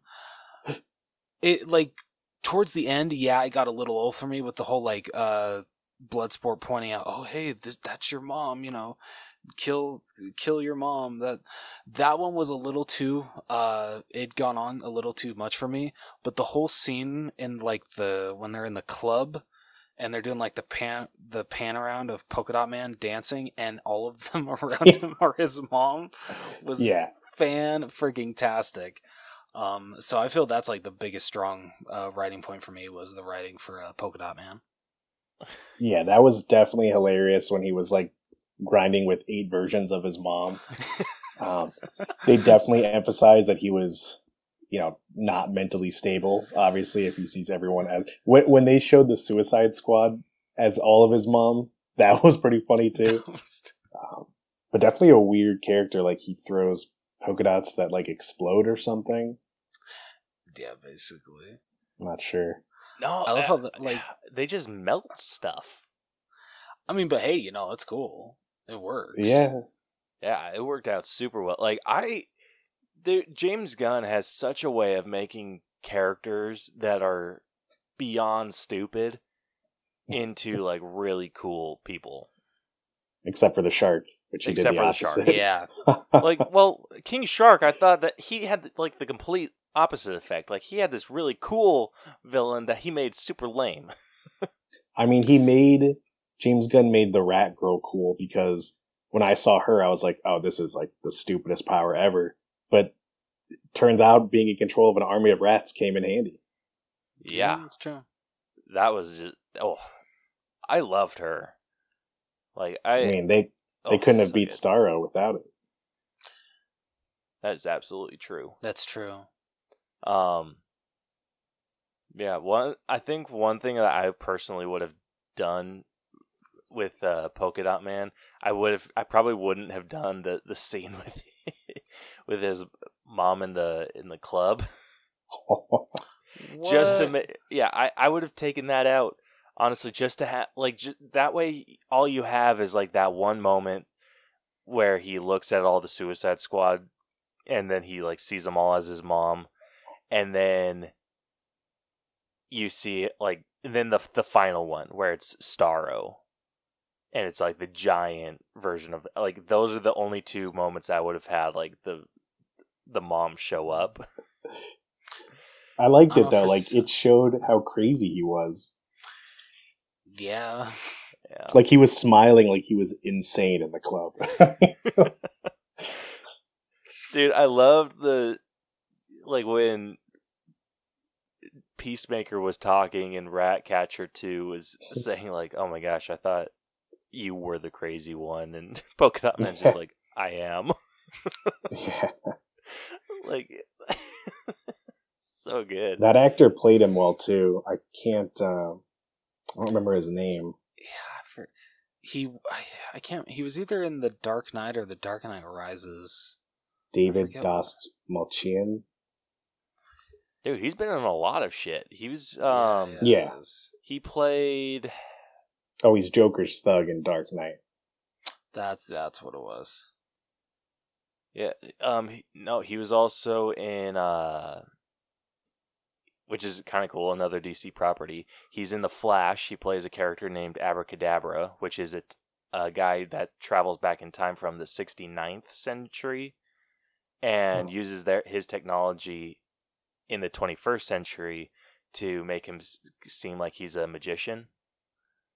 Okay. Uh, He's also in the new Dune. That's that's not out yet, so that's cool. Ooh. Yeah, he's also in Ant Man and the Wasp. Is he? Yeah, he's the uh, the truth serum guy. Okay. You know that Oh. I did not like that movie. To be honest with you, Did you really? I can, it was just the I can only. understand why It was. get it. I just went into it so hyped because I think Paul Rudd is hilarious, and the first one was okay. The only thing I liked about the second one was um, Evangeline Lilly. That was it. It That's just fair. didn't do it for me. no I, I can completely understand that Yeah, I have a soft spot in, in my heart for that movie. Um, but yeah, that's how I feel get about it. Age of Ultron I feel that one gets way too much hate I see. I actually liked Age of Ultron. Yeah, it was really good. badass supervillain. Again, like Tony Stark is just screwing around and making things worse. They, the only thing that pisses me off about that one is that they call it Age of Ultron. Where it should be like Week Like- of Ultron. Yeah, my my no my my joke about that movie is that it should have been called Weekend at Ultron's. yeah, I'm not sure Really why they have. put the age in there. Yeah, like the I think there's an Age of Ultron comic line, and that is what Uh. happens when Ultron completely metallicizes the entire world. Oh wow. Yeah, so it is truly an Age of Ultron, but this was not that. No. uh, anyway, getting back to the, the Suicide Squad. Um, yeah, yeah, I, I think James Gunn has a way of making these characters that are that are really lame, really cool. But like what I said with King Shark, he has this this other way of making a someone that should be really cool really lame. Yeah, it's unfortunate. Yeah, but I think overall he did a really good job, and I think an 84 is fair. What do you guys Definitely think? Agree. Yeah. I would agree. All right, moving on over to acting. So we had. I need to freaking look up this list. 'Cause There's a shit ton of people on this. Um, just trying to focus on like the main characters, or who was I considered to be a main character. um, we have Idris Elba as Bloodsport, Margot Robbie as Harley Quinn, John Cena as Peacemaker, Joel Kinnaman as Colonel Rick Flag. Uh, oh shit, they don't have this in order. Those bastards. Um. Okay, Amanda Wall or Viola Davis as Amanda Waller. Uh, Daniela Mel Melchior Rat, as Ratcatcher Two, and then David Dastmalchian as Polka Dot Man, and Sylvester Stallone voiced King Shark. I feel like I'm missing someone. Did you say Viola Davis, Amanda Waller? Yeah. Oh. Yeah, I think that's it. That that's all the people that I consider like main characters. There's a lot more um like minor characters. But we'd be here all day if we we graded them. Yeah. Fair enough. yeah, so I I kind of put the the main cast. I put the the I put the main Suicide Squad in their own category. I put Viola Davis in her own, and then I put all of the the extras in their own category. At least that's how I graded it. Yeah, I'd say that's fair. Yeah, I would definitely agree with that. Yeah. Um. So what did you guys think? Um, I mean, it was meant to be cheesy. Uh, you know, like they're all jokesters. You, expect everyone to die. I think they did a good job of portraying each role. Like Colonel Flag was serious. Um, Bloodsport was clearly like you could kind of tell through the whole movie he was pissy because he didn't want to be there, but he just wanted to get it done with. I think they did a good job. Yeah. Um. So we actually ended up averaging this one out at an eighty-two point three. Yeah. Not bad.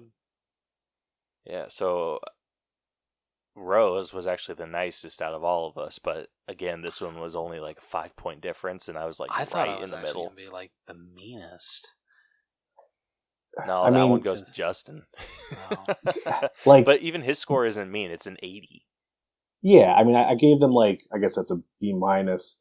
Uh, I viewed it as they did a good job of trying to be cheesy and corny, but at, at the same time, like they didn't have to use their best acting abilities to like be in this movie. You know? Yeah, absolutely. That's fair. Um, I think, I think it was odd seeing Idris Elba have like vulnerable moments, like when he's uh, like with when anytime a rat was near him, yeah. And like I loved when he freaking like scream when Ratcatcher two like showcased her powers. Yeah. He, he didn't like rats. That's for sure. Dude, I freaking loved Amanda Waller's reaction to that when that lady's just like, uh, so Bloodsport has a fear of or a phobia of rats? And she's just like, What? and then contacts him and he's just like Why would I give you like my biggest weakness? Yeah, That's true. Hmm, it is. but the I think those vulnerable moments got played off really well as like comedic, which I th- yeah, I think they're they were supposed to. Yeah. So I I I loved his performance. I loved Joel Kinnaman as Rick Flag.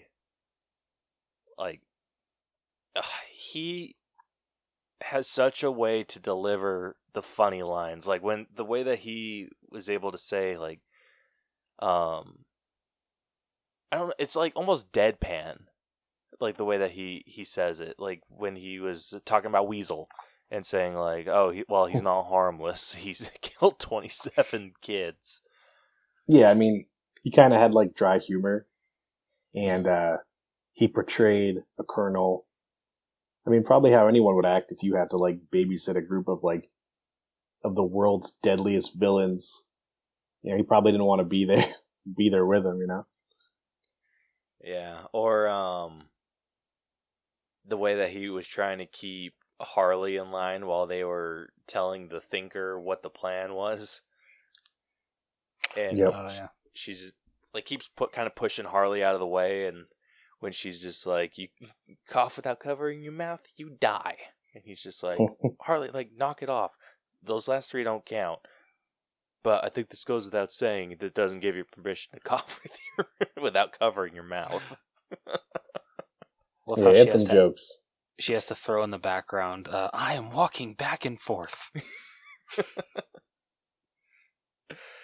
Yeah, and get talking or just speaking of Margot Robbie, she, her Harley Quinn is absolute perfection. Yeah. You really can't find any flaws in it. No. Yeah, I did you have you guys heard her uh her interview talking about how she picked up the accent? No. Mm-mm. Yeah, I forget which uh which host she was telling. It might have been Conan. Um, but she like that has nothing to do with the story at all. But she they were asking her like, "Hey, was it hard to pick up um like that Boston accent?" And she says that she went to uh a speech coach to kind of learn the accent, but she was having such a hard time figuring it out or just like just getting it just right. And she said that the the voice um coach was saying like okay, I want you to imagine that you just went to go get your nails done. Cuz she like had a good like New York accent and she's like I just want you to imagine that you just got your nails done and she's like okay and some dude comes by and chips them. And so she's like that's what i think of when i do the voice now and it like and it, it's worked out for me so far That's freaking Yeah. awesome. her, I mean, her voice sounds identical to like the early '90s Harley Quinn in the Batman. Yeah. It's it's really just uh, she's like meant to play this role. yeah dude honestly the only difference bet- that i hear between those two voices like from batman the animated series is harley quinn's or sorry margot robbie's voice is just a little bit deeper Yeah, Yes. but yeah she she does an amazing performance and the fact that she insists on doing her own stunts like just that's awesome. like oh d- I didn't know this. Bri- uh, my wife was the one that told me this. Did you know that she actually did the whole key thing with her feet? Yeah, I read that did- online. Yeah, as did I. Oh, like the title was super weird. It was like, it's like, yeah, she really did that with her feet, and I was like, oh, okay. Really, uh, I mean, I think the title I read was like James Gunn spills on the amazing thing that Margot Robbie did on set by herself or some shit like that. Oh shit! well, I think Justin just let us into his private corner a little bit. I like, I like went onto my email, and I was on Yahoo, and it was just like, it was like, yeah, Marley, Margot really did that with her feet, and I was like, that's just. Like I was like, what did she do? And then it was obviously referencing this movie, and I was like, oh, oh, but I, I appreciate the hell out of that with uh with an actor that they're willing to do their own stunts. yeah, it's always cool. Yeah.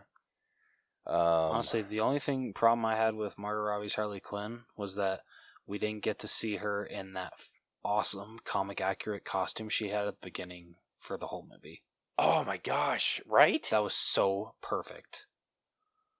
Oh, yeah. Yeah, I was kind of wishing that she would change and like get back into that I know. the screw suit the red again. and- dress. but no, she was I'm in sorry. the dress, and I'm just ah. oh, And it's Yeah. not like she didn't have access to it. They did technically take it from her, so I'm sure it was somewhere Yeah. around.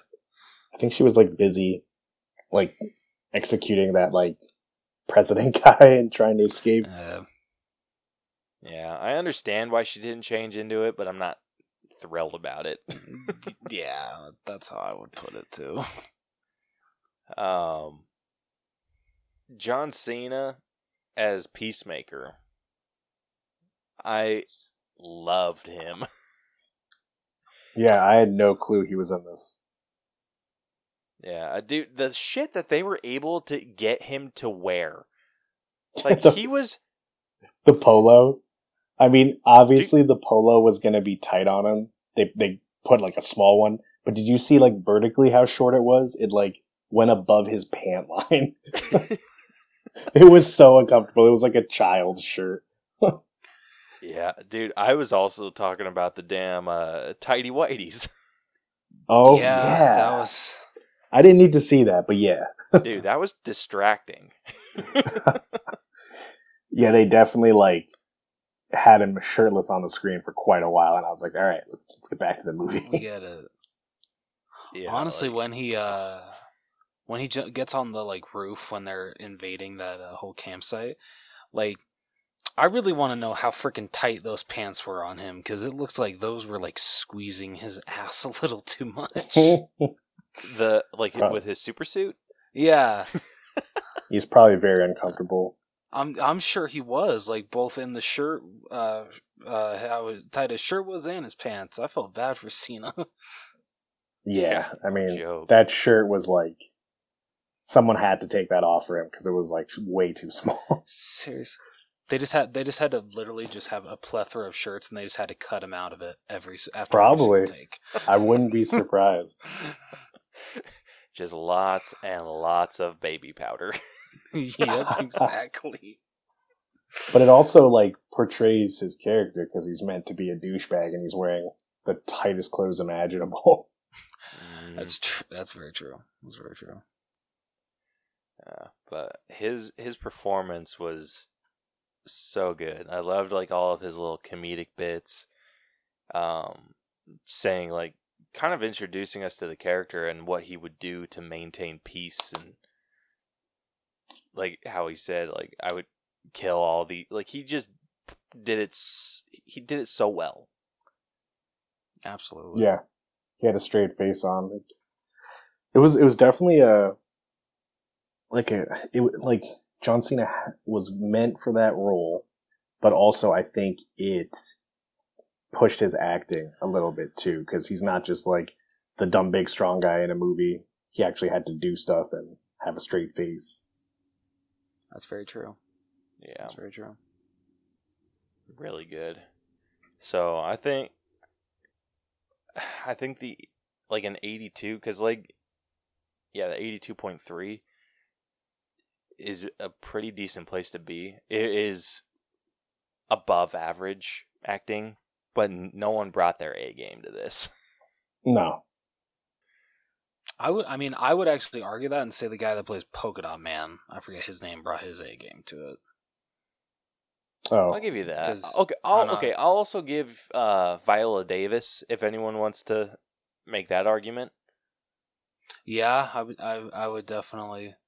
I loved her more uh, this time around than I did uh, in the first one. I didn't think that was possible because she was like one of the biggest standouts in that movie. Dude, she was just like intense. In Oh, this she was one. born. Yeah. She was born to play this role. No one else can play Amanda Waller besides Viola Davis. That is absolutely true. Dude, I loved how she was like scaring these people that she was working with. Yeah. Dude, and that just made me think of the uh the first Suicide Squad. Who in the hell would want to work with her after she freaking assassinated her entire team? probably good benefits. I don't know. Uh, wait, I mean, are you talking about the people she works with or the squad members? No, do you you remember the uh in the first one, like their mission was to basically go and rescue her yeah. Oh yeah. and then like she's just like okay like yeah will smith was just like oh hell no and then she's just like no this is your mission let's go and he's just like are we taking everyone and then she just grabs a gun turns around just blows everyone away and is like all right let's go I do remember that. Yeah. No, that's.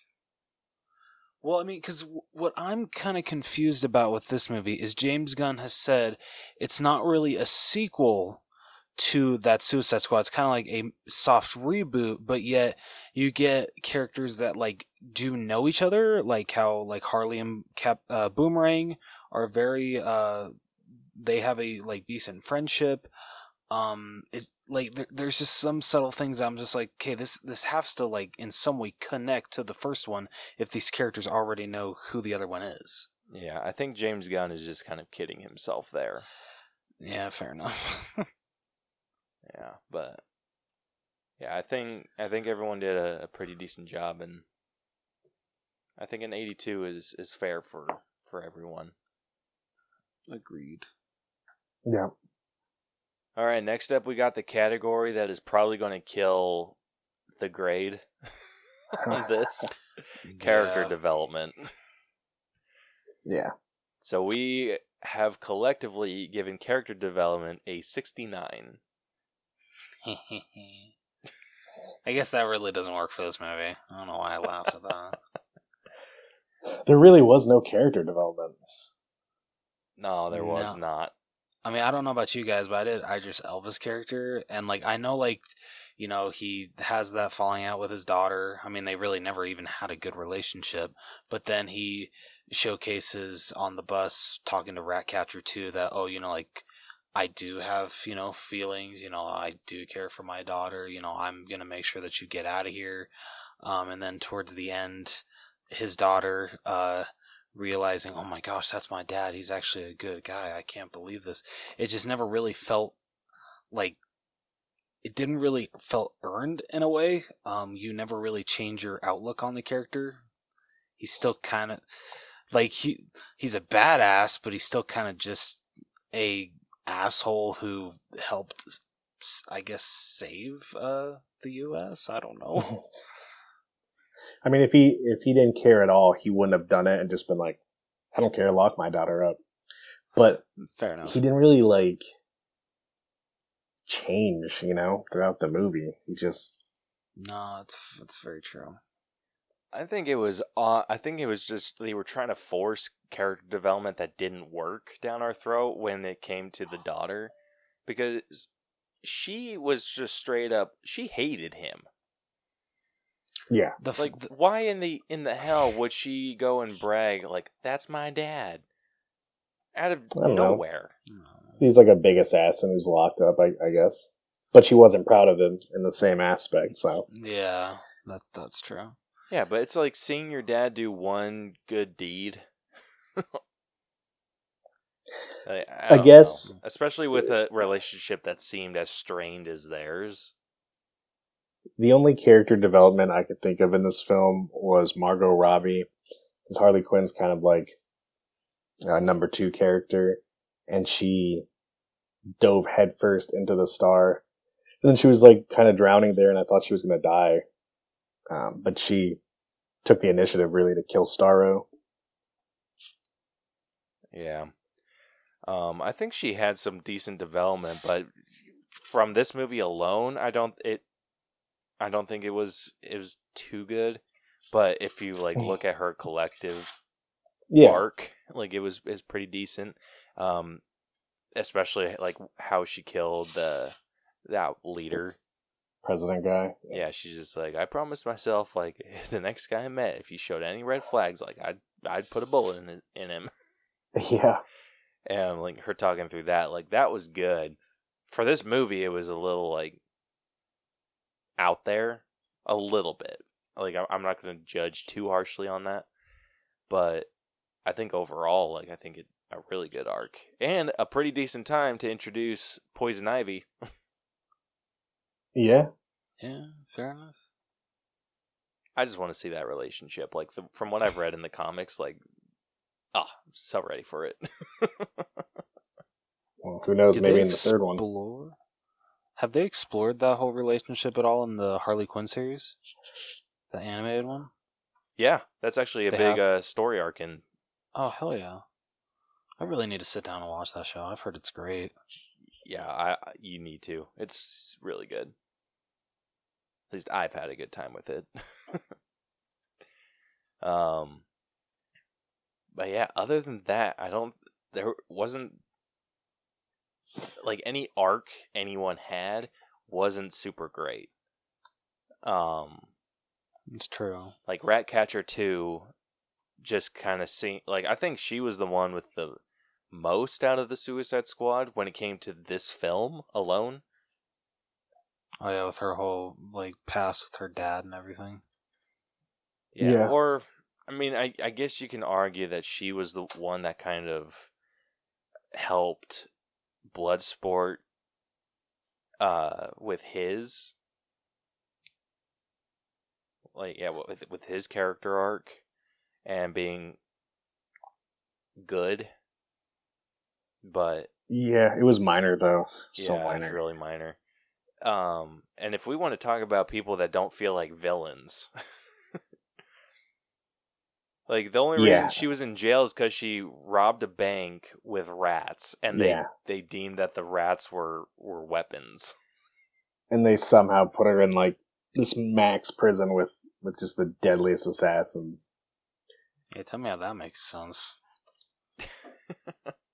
Dude, I, th- I thought those those millennial jokes that they were making were so dumb. like the way that she's just like napping all the time.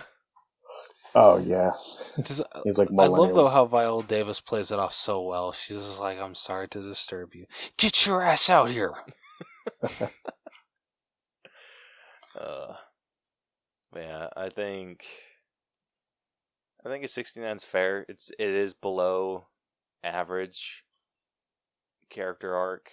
I think that yeah, for me the best one was uh or seeing her story was Ratcatcher 2.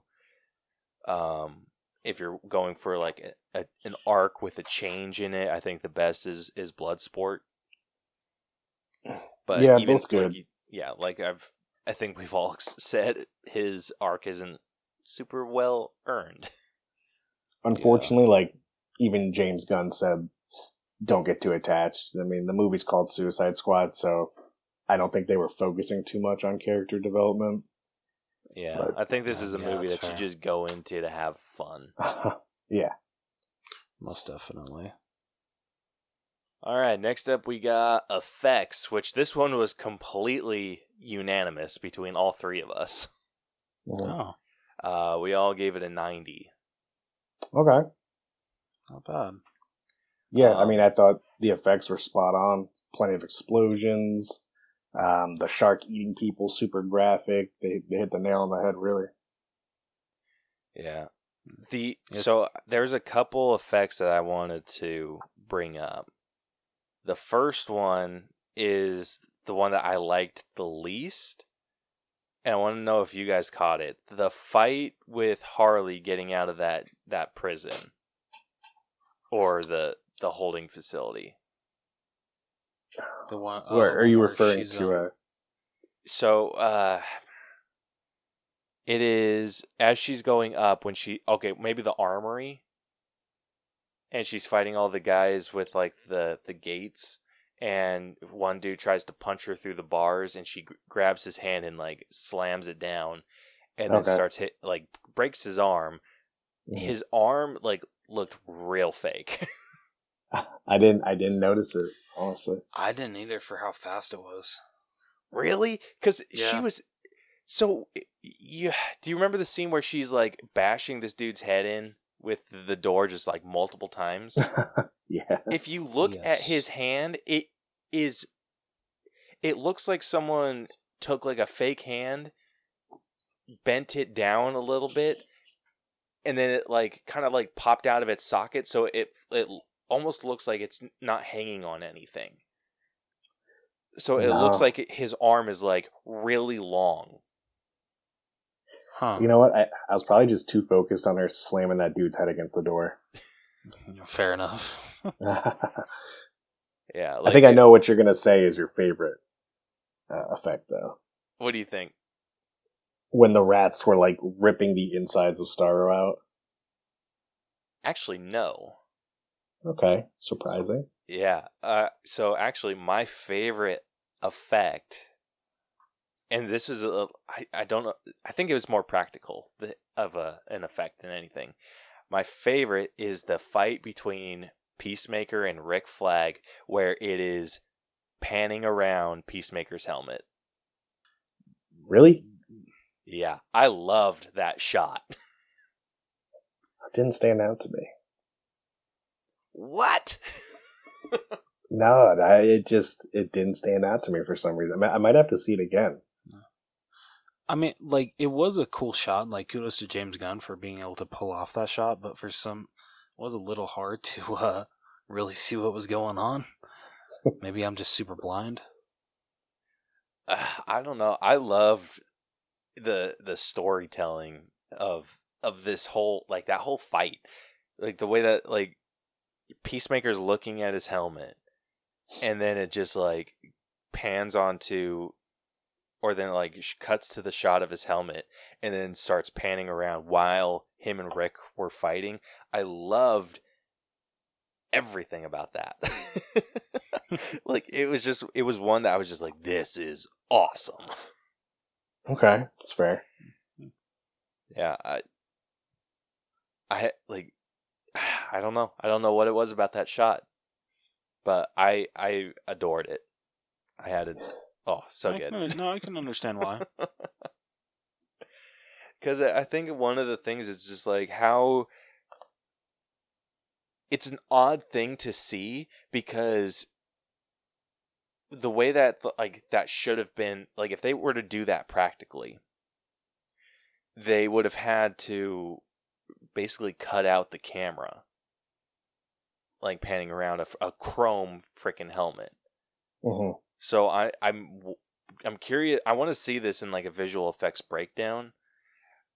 And I, what my guess is that they did with this is they shot the fight and then they built like the the CGI model of the the Peacemaker helmet and then just kind of like overlaid the the reflection and everything onto the helmet to do that shot because you don't see the camera at all.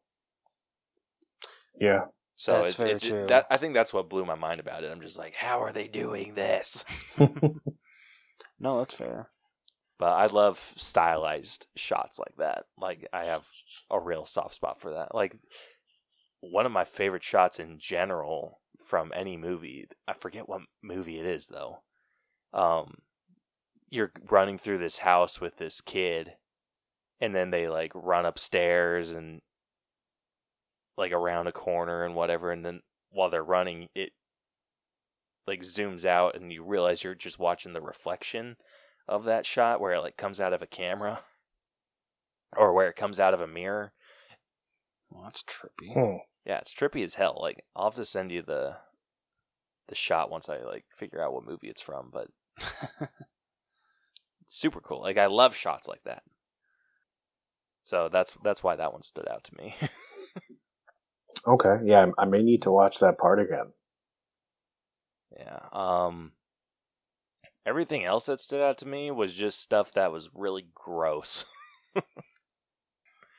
oh, the gore in this movie was fantastic. Like James Gunn outdid himself.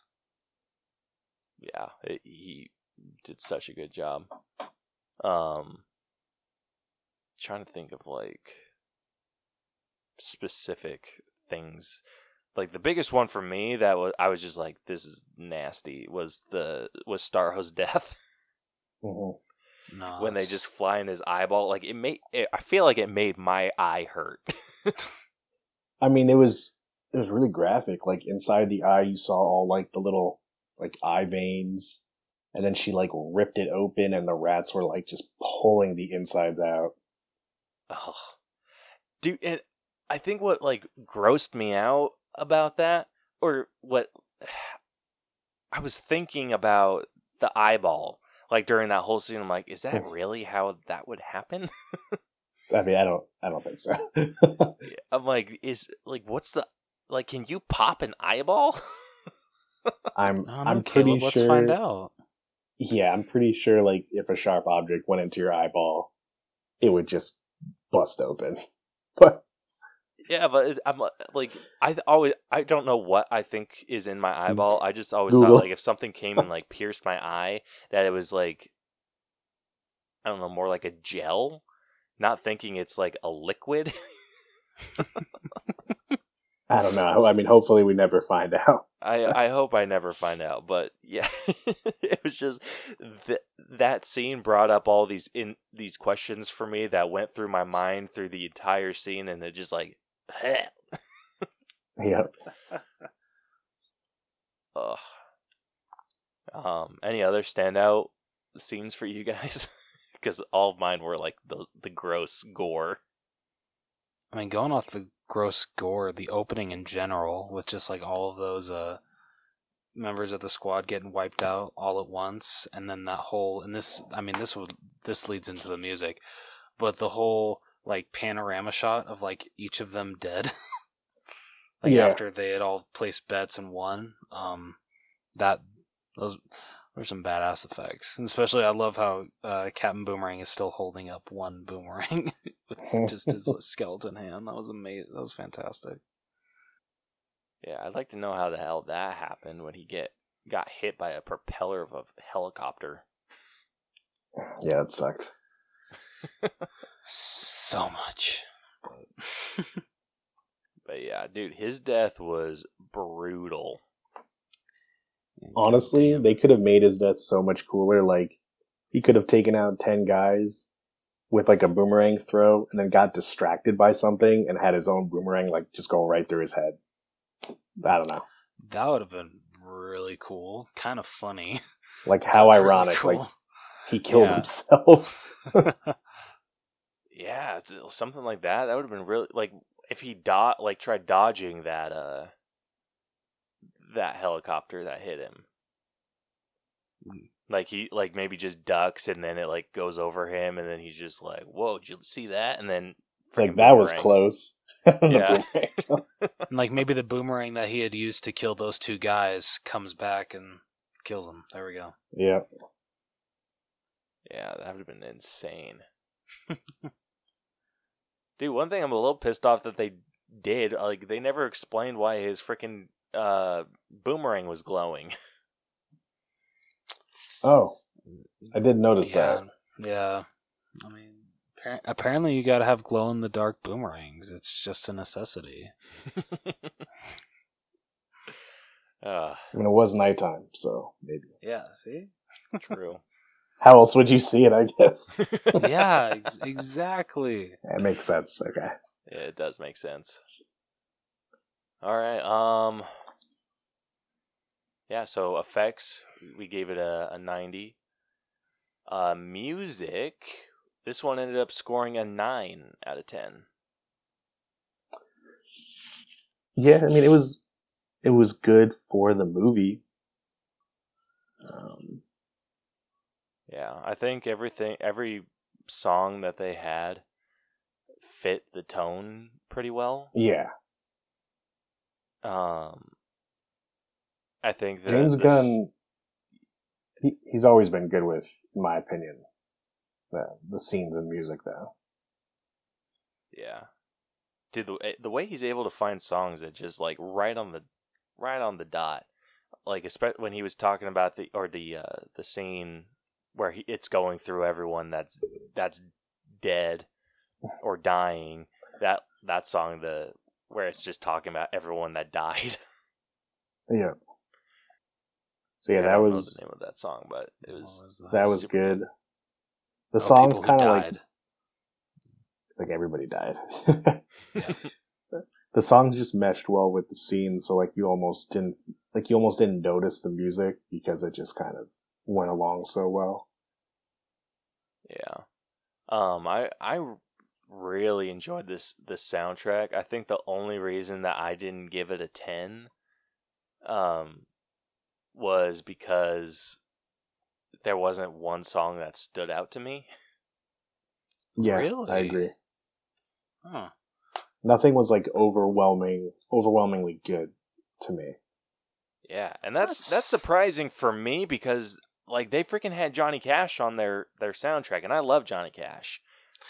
I mean, but he did, that one did just play like at the beginning over like Savant throwing the ball against the wall. So like I can understand why that one really didn't stick out that much. It's a great song, but it doesn't really play in a big scene.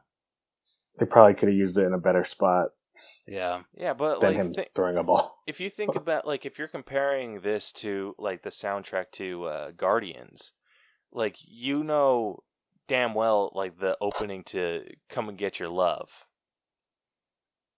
Yeah, like Guardians was was definitely better. Like thinking about it that way because I feel uh, "Come and Get Your Love" doesn't like come into like a little bit like a couple minutes in.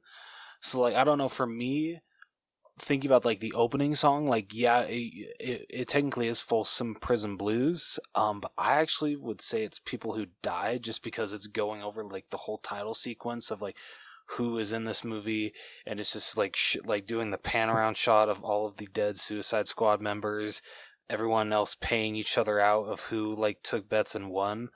Um, so like this song is actually like the reason why I gave it a ten because I feel it's so perfectly placed. It's classic James Gunn. Um, just it stuck out like hell to me, and I loved every minute of it. I I loved the, that opening so much. Okay, Yeah. yeah. it was good. It's definitely good. Yeah, if something would have stuck out like that for me, then I would have been up there with you at a ten. But just didn't happen. Fair enough. Um, yeah. So, music uh, scored a nine. Costumes. This is another one that we were unanimous on. uh, we all ended up giving it a ten. Hell yeah. Yeah. So, uh, whose whose costume stood out to you guys the most? It's a tough one. Yeah, it is. I, I would say stood out to me the most was probably Polka Dot Man because it was just weird. I liked Peacemaker's the most though. Oh yeah, Uh, like- yeah, that's fair. yeah. Like Bloodsport's killer. was, it, it definitely matched him. It, was- it was badass, but like, like John Cena's just, it was such a random wardrobe. Like he had like a half kind of helmet, uh, super tight shirt, and then like skin tight khakis. It was just odd. No, that yeah, no, that's fair. Dude, one thing that threw me off with with his outfit was the weapons he was using. I like the freaking axe. Yeah, like where the hell was he storing that axe? Yeah, I don't know where he got that axe from. And he had a sword at one point, didn't he? Yes, he did. Yeah, towards the ending. I don't remember the sword at all. Yeah, like when they're like before they enter like the huge building to kill Starro, when they're killing off the people that are patrolling the area. Yeah, he's Yeah. taking out a bunch of people with a sword. Okay, yeah. I don't know where he was keeping that because he didn't have like a bag or any kind of holsters or anything. No. Yeah, like I feel like the only holster that he had was the was for his big ass gun. Yeah, no, that's true. But yeah, like in Bloodsport, like at least his made sense. Like I had to look it up, like what the hell was up with this suit, and realized it was like nanotechnology. Wow. Um, but yeah, his his weapons were were weird. I thought it Mhm. was really cool though how like they all like attached to like a certain piece of his uh suit to where like like the part towards the end where he's like, "Oh shit, I'm out of pieces to add to my gun." yeah, I, I, thought noticed that. that. Was a cool, cool idea. Yeah, that was Kind of super like- cool. His suit and the weapons are one. Yeah, exactly. Dude, I freaking loved his little uh wrist mounted uh Yeah, dart thrower. That thing was cool. That was pretty cool. Like the way that he was like moving looked like he was shooting a bow and I, I it took me a while to be like, "Wait, what the hell is he doing?" And then like it was the the shot like right before they were able to enter uh Jotunheim and I saw him do the dart thing. I'm like, "That is so cool." like, would that actually work? Yeah, that was pretty cool. Yeah, I loved all of, all of his weapons were so cool, and his mask was bitching too. Yep. Favorite part of his outfit. Yeah, I wish he wore it more. But I mean, I guess Idris I Elba mean, needs I some feel- FaceTime. no, cause, I mean, because honestly, I feel he wore his mask or helmet, whatever, more than uh, Will Smith wore his Deadshot mask in the first one. That is true, but that is also not a very high bar. Yeah, true. Fair enough. Oh, yeah, but I think everyone's costume fit really well. I think Harley's was really cool. I think a little disappointed that she was just in a dress for the rest of the movie. Um, but eh, whatever. Like everyone else's was pretty cool. Polka Dot Man's was was cool. Like it looked like it looked like something his mom would make. yeah, I'll definitely agree with you on that one. Like I loved how that suit was put together. Yeah, I love like Ratcatcher's was super cool. Like I really it was liked basic, hers. but she pulled it off, especially the mask. She Mask was super cool. yeah, yeah, it was unique. They were all unique in a, a special way for sure. Yeah. and then one for uh, going into uh, King Shark and just that his character design, which I kind of consider in costumes. um, I love the the great white shark look of uh of King Shark. Yeah. So th- It does look good. yeah, anytime some like there's only been two different ways that people have portrayed King Shark, and it's e- either the Great White Shark or they have it like a Hammerhead version. Which I think they're going with the Hammerhead version in the the Suicide Squad video game that's going to be coming out. Okay. But I always prefer the the Great White Shark version, I mean, it's supposed to be the most like badass shark, right? supposedly. so yeah, I I love that look, and I love it more because of the Harley Quinn TV show because King Shark's in that one, and he uh and they have the Great White version. Oh, okay. I didn't know that.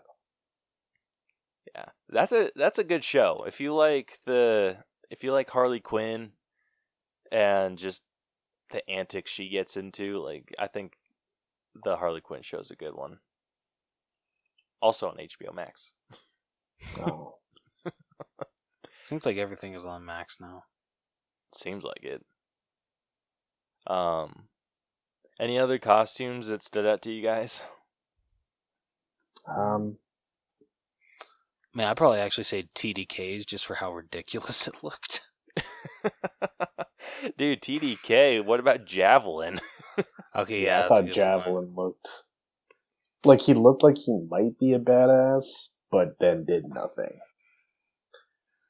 Yeah, That's right. I didn't see him do shit at the beginning. Well, technically, he gave the the javelin to uh, Harley Quinn to kill Starro, but other than that, he served no purpose. considering yeah, he never got any good throws with the javelin. Honestly, the coolest part he had with that was when he's spinning it at the beginning when they're introducing the team. Dude, straight up. Uh, all right. Well, yeah, so costumes ended up scoring a perfect 10 uh, with us. Now, getting into our own personal grade, uh, we all collectively gave this an 84.6. Not bad. Yeah, so we were all in the 80s with our, our personal grade. Rose was actually the highest, sitting at an 89. 89. That's kind of, it's a little high. Nah, it's fair. I don't know, like for for this for some reason, like probably my first time it would have been a, a little lower, but like after watching it a second time, it, it went up a little bit for some reason. I Hmm. enjoyed it a lot more the second time.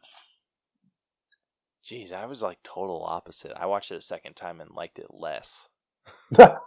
That is so weird. That's interesting. That's really interesting. Yeah, well, maybe it was just because I was watching it super late. I was super like super tired, and so I was just kind of like dozing off, and maybe that's what I was thinking. Like, oh, this can't keep my attention.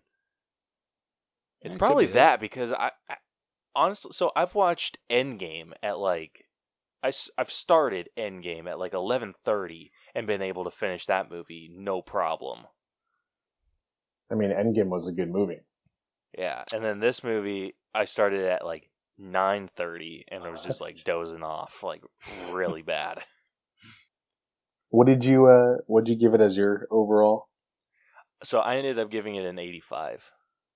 Oh, I think mine was the lowest, right? Wasn't it? I think I Yeah, gave it yours is sitting at an eighty.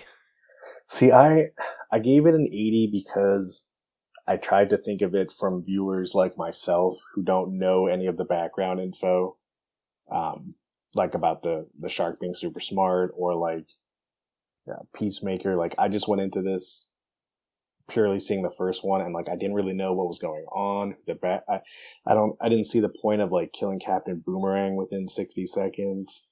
I thought them killing Rick Flag was a big mistake because he's really like the centerpiece of the su- of each suicide team. Um, and also like you, you can't have someone like Deadshot in the first one, who was a huge character, and then they have another mission and like he's still in jail. Like what? Why didn't they use him? And where was Joker? Where was Joker? Well, Joker, I'm assuming he. Well, Joker gets sent to Arkham. Why wouldn't she use him though? Fair. Well, because she's only in charge of Belle Reve. Yeah. Yeah, but I feel like she wouldn't give someone like that away. You know? Well, it's just because he goes straight to Arkham because he's like mentally insane. Okay. They I thought they said could have.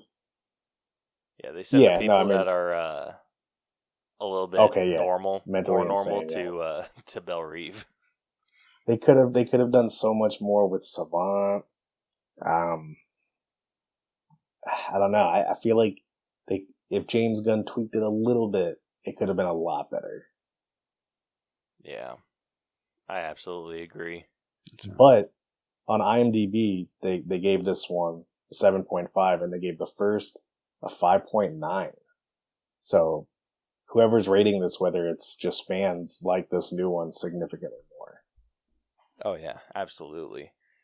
Like uh, honestly, my like our scores are significantly better than what we thought of the first one. The only thing Uh, the first one did better than this one was marketing. Because I'm sorry, no movie has been able to match how great the marketing was for that first Suicide Squad. The trailers were incredible. It got you so freaking hyped, and then we got that piece of shit. yeah, the uh, the first time I ever watched the first one, I stopped like 45 minutes in and I was like, I'm not finishing this. I had to go back Oh, like later on and watch it. Don't blame you at all. Yeah, not even a little bit. All right. Well, does anyone else have anything to say about this movie before we reveal the final grade? Uh, I I don't. I don't have anything. All right. Well, the so that concludes this breakdown. So the final All Bros and Wheel of Horror letter grade for James Gunn's The Suicide Squad has come to a solid B. yeah, so it is sitting at an 84.79%. Okay. Yeah, so that's not bad. Yeah. It's um let's say that's that's pretty fair. It was a good spot. Absolutely. So let's see. Comparing this to some other uh, B movies that we've graded. Um, so every movie that I'm about to list off is is a B. So this is above Christopher Robin, which is at an 84.5. Ooh, it's above Age of Ultron, which is at an 84.3. Kind of hurts. Ah. Yeah, it's above Solo, That's fair. which is at an 84.2. the climbing movie? Uh, the No, Star Wars movie. That's free solo. Yeah, never mind. I forgot Oh, that was a movie. This one hurts. Uh, it is above Thor Ragnarok. Oh, see, I can't. Gotta disapprove of that. Uh, so Thor Ragnarok's sitting at an 83.9. I thought we rated that one way higher. I thought we did too. I have I'll have to go back and look at what what went wrong with that one. Uh, it's also above Murder on the Orient Express. I thought that was a good movie. Yeah, which is sitting at an 83.8. And then we were just talking about it. It is also above Sonic the Hedgehog, which is also at an 83.8. All right, well, listen, I'm gonna watch Sonic this weekend, and I'll let you guys know which which one I like more. Yeah, so that also going the opposite direction puts the Suicide Squad below the Oath, uh, which is was sitting at an 85. Uh, puts it below the Lion King, which is at an 85.1. I probably disagree with that one, honestly. Thinking about it now. Uh, it's also below Harry Potter and the Sorcerer's Stone, which is at an 85.4. I Uh, completely forgot we've graded a Harry Potter film on this podcast. Well, we didn't do, have an episode about it. This is one that we just kind of did. Oh, for like those rapid fire breakdowns? Yeah. Okay. Uh, let's see. It's also below Onward, which is sitting at an 85.6. It's fair. It's an underrated Pixar movie. And then finally, it is below The Force Awakens, which is at an 85.8. Ooh, yeah. Oh, man, dude. I disagree with that entirely. Hate that movie. Yeah. So out of 19 B movies, Wait, did you say The Force Awakens or The Last Jedi? Force Awakens. Force Awakens. Oh, I'm sorry. Okay. No, I take that back. No, 'cause Last that's like Jedi my is at like a C minus. Oh yeah, sorry. Okay. Ignore what I just said. I thought it was The Last Jedi. I'm sorry. I actually like The Force Awakens very much. Yeah. So the su- so out of 19 movies that have been gr- that are sitting at a B, uh the Suicide Squad is sitting at a or as 6 out of 19. Not bad. Okay. Yeah, I think it has a decent home. I think the two Marvel movies that it's above kind of sting a little bit. For some reason, Yeah. Age of Ultron stings more than Ragnarok. I don't know why. You shut your mouth. And you I- kiss my ass. I would have to put both both of those Marvel films above this, just because. I, I don't know, for a lot of reasons. But No, that's fair. I would agree with you there. Yeah. All right. Let I, just for shits and giggles, I'm gonna look at those two and see what what happened. You wouldn't let me. All right, You wouldn't Thor- let me give. I don't know. Thor Ragnarok. The story is en- is what ended up killing it. No. Did we actually? Ragnarok was the third one, right? Yeah. Yes. You guys, you guys gave the story a low rating. Ooh. Wasn't Ragnarok The story, like, like, Didn't we felt like it that the matched. old way? Perfectly. Yeah. So we actually ended up giving uh, Suicide Squad a better story rating. Damn. No, that listen. I'm gonna put that on you guys. I don't think my score attributed to that. Let's see who who gave the highest. Rose.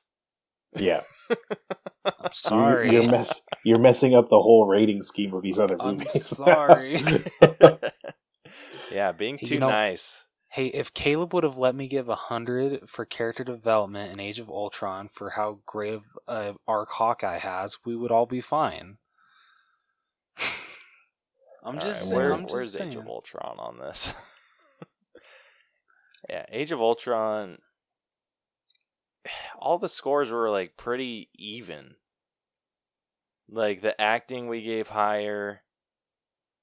Like there wasn't one in particular like low score or okay, music and costumes were we gave an 8. I'm actually surprised we didn't give music higher, considering how amazing the Avengers score alone is. Yeah, but we said that we've heard that our our argument was that we heard that score before.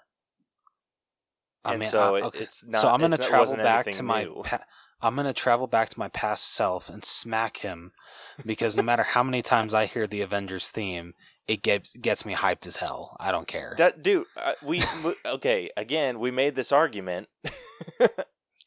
Still though, it deserved a nine. We're just like, okay, well, there was just wasn't anything else that stood out. Like that was the only thing. Still though, a nine. Okay, that's bullshit because I think that honestly I- like thinking through like when we go through the overall scores, the overall scores like kind of sting especially the way that we've ordered some of these movies. But when you go to our like the individual uh categories and how we scored those, it's really hard to disagree. Okay. At least I feel it's hard to disagree. like Except for when it comes to one movie, one little movie. I know Caleb already knows it. uh which movie was that? The Unicorn Store. Oh, forget you. That movie was good. I'm sorry, man. I'm just never gonna let that go.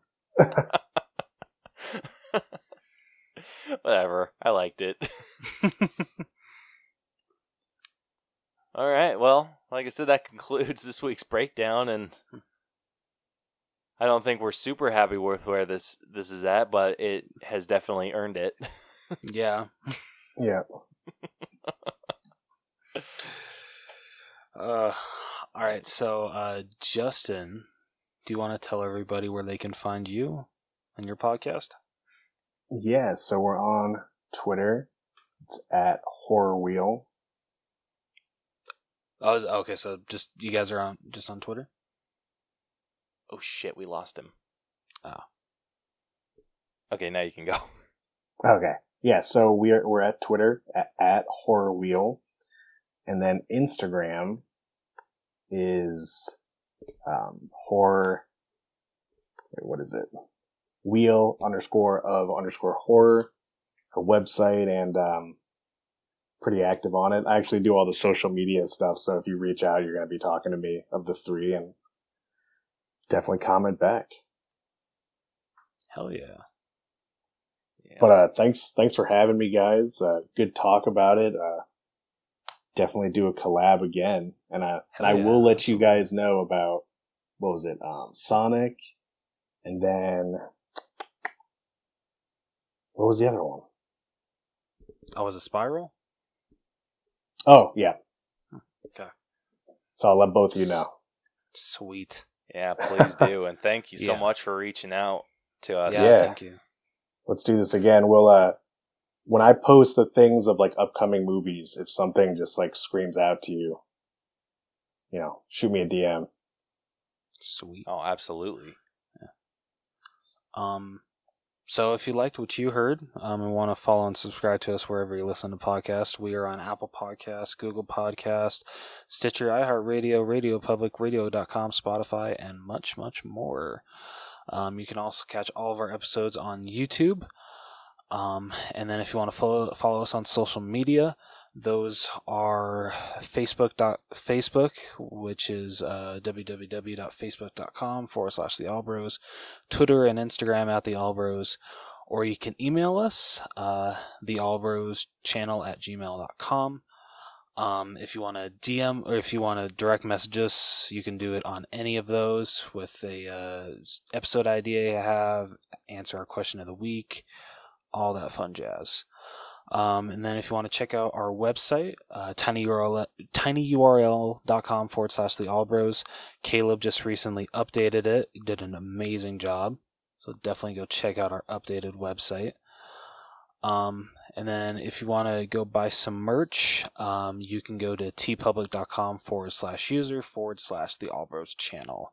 Yeah, Um, you, you can buy actually- what's ever left, Exactly. Um, but if you go to our website, you uh, Caleb does have um, links to the TeePublic store as well there. So yeah, or just go to the website because we can we can make you something way better. that's true. He did. He did. He he did. Ha- he um, created this thing to where yeah, you can request uh, custom artwork, and we'll do our best to make it happen. Do it. Um, so yeah. Uh, so next week, um, we will be breaking down. Uh, isn't it the Hitman's Wife's Bodyguard, Caleb? Yep. All right. So you can look forward to that episode next week. But until then, this has been the All Bros podcast with special special guest J- Justin. I almost said Jason. I'm so sorry. It's okay. It's a little late for me right now. Um, from the Wheel of Horror podcast. And we will catch you guys next week. Deuces. Dude, what the hell? I'm sorry. I gotta, you know, I'm the one signing off. I gotta steal your line. Sorry, buddy.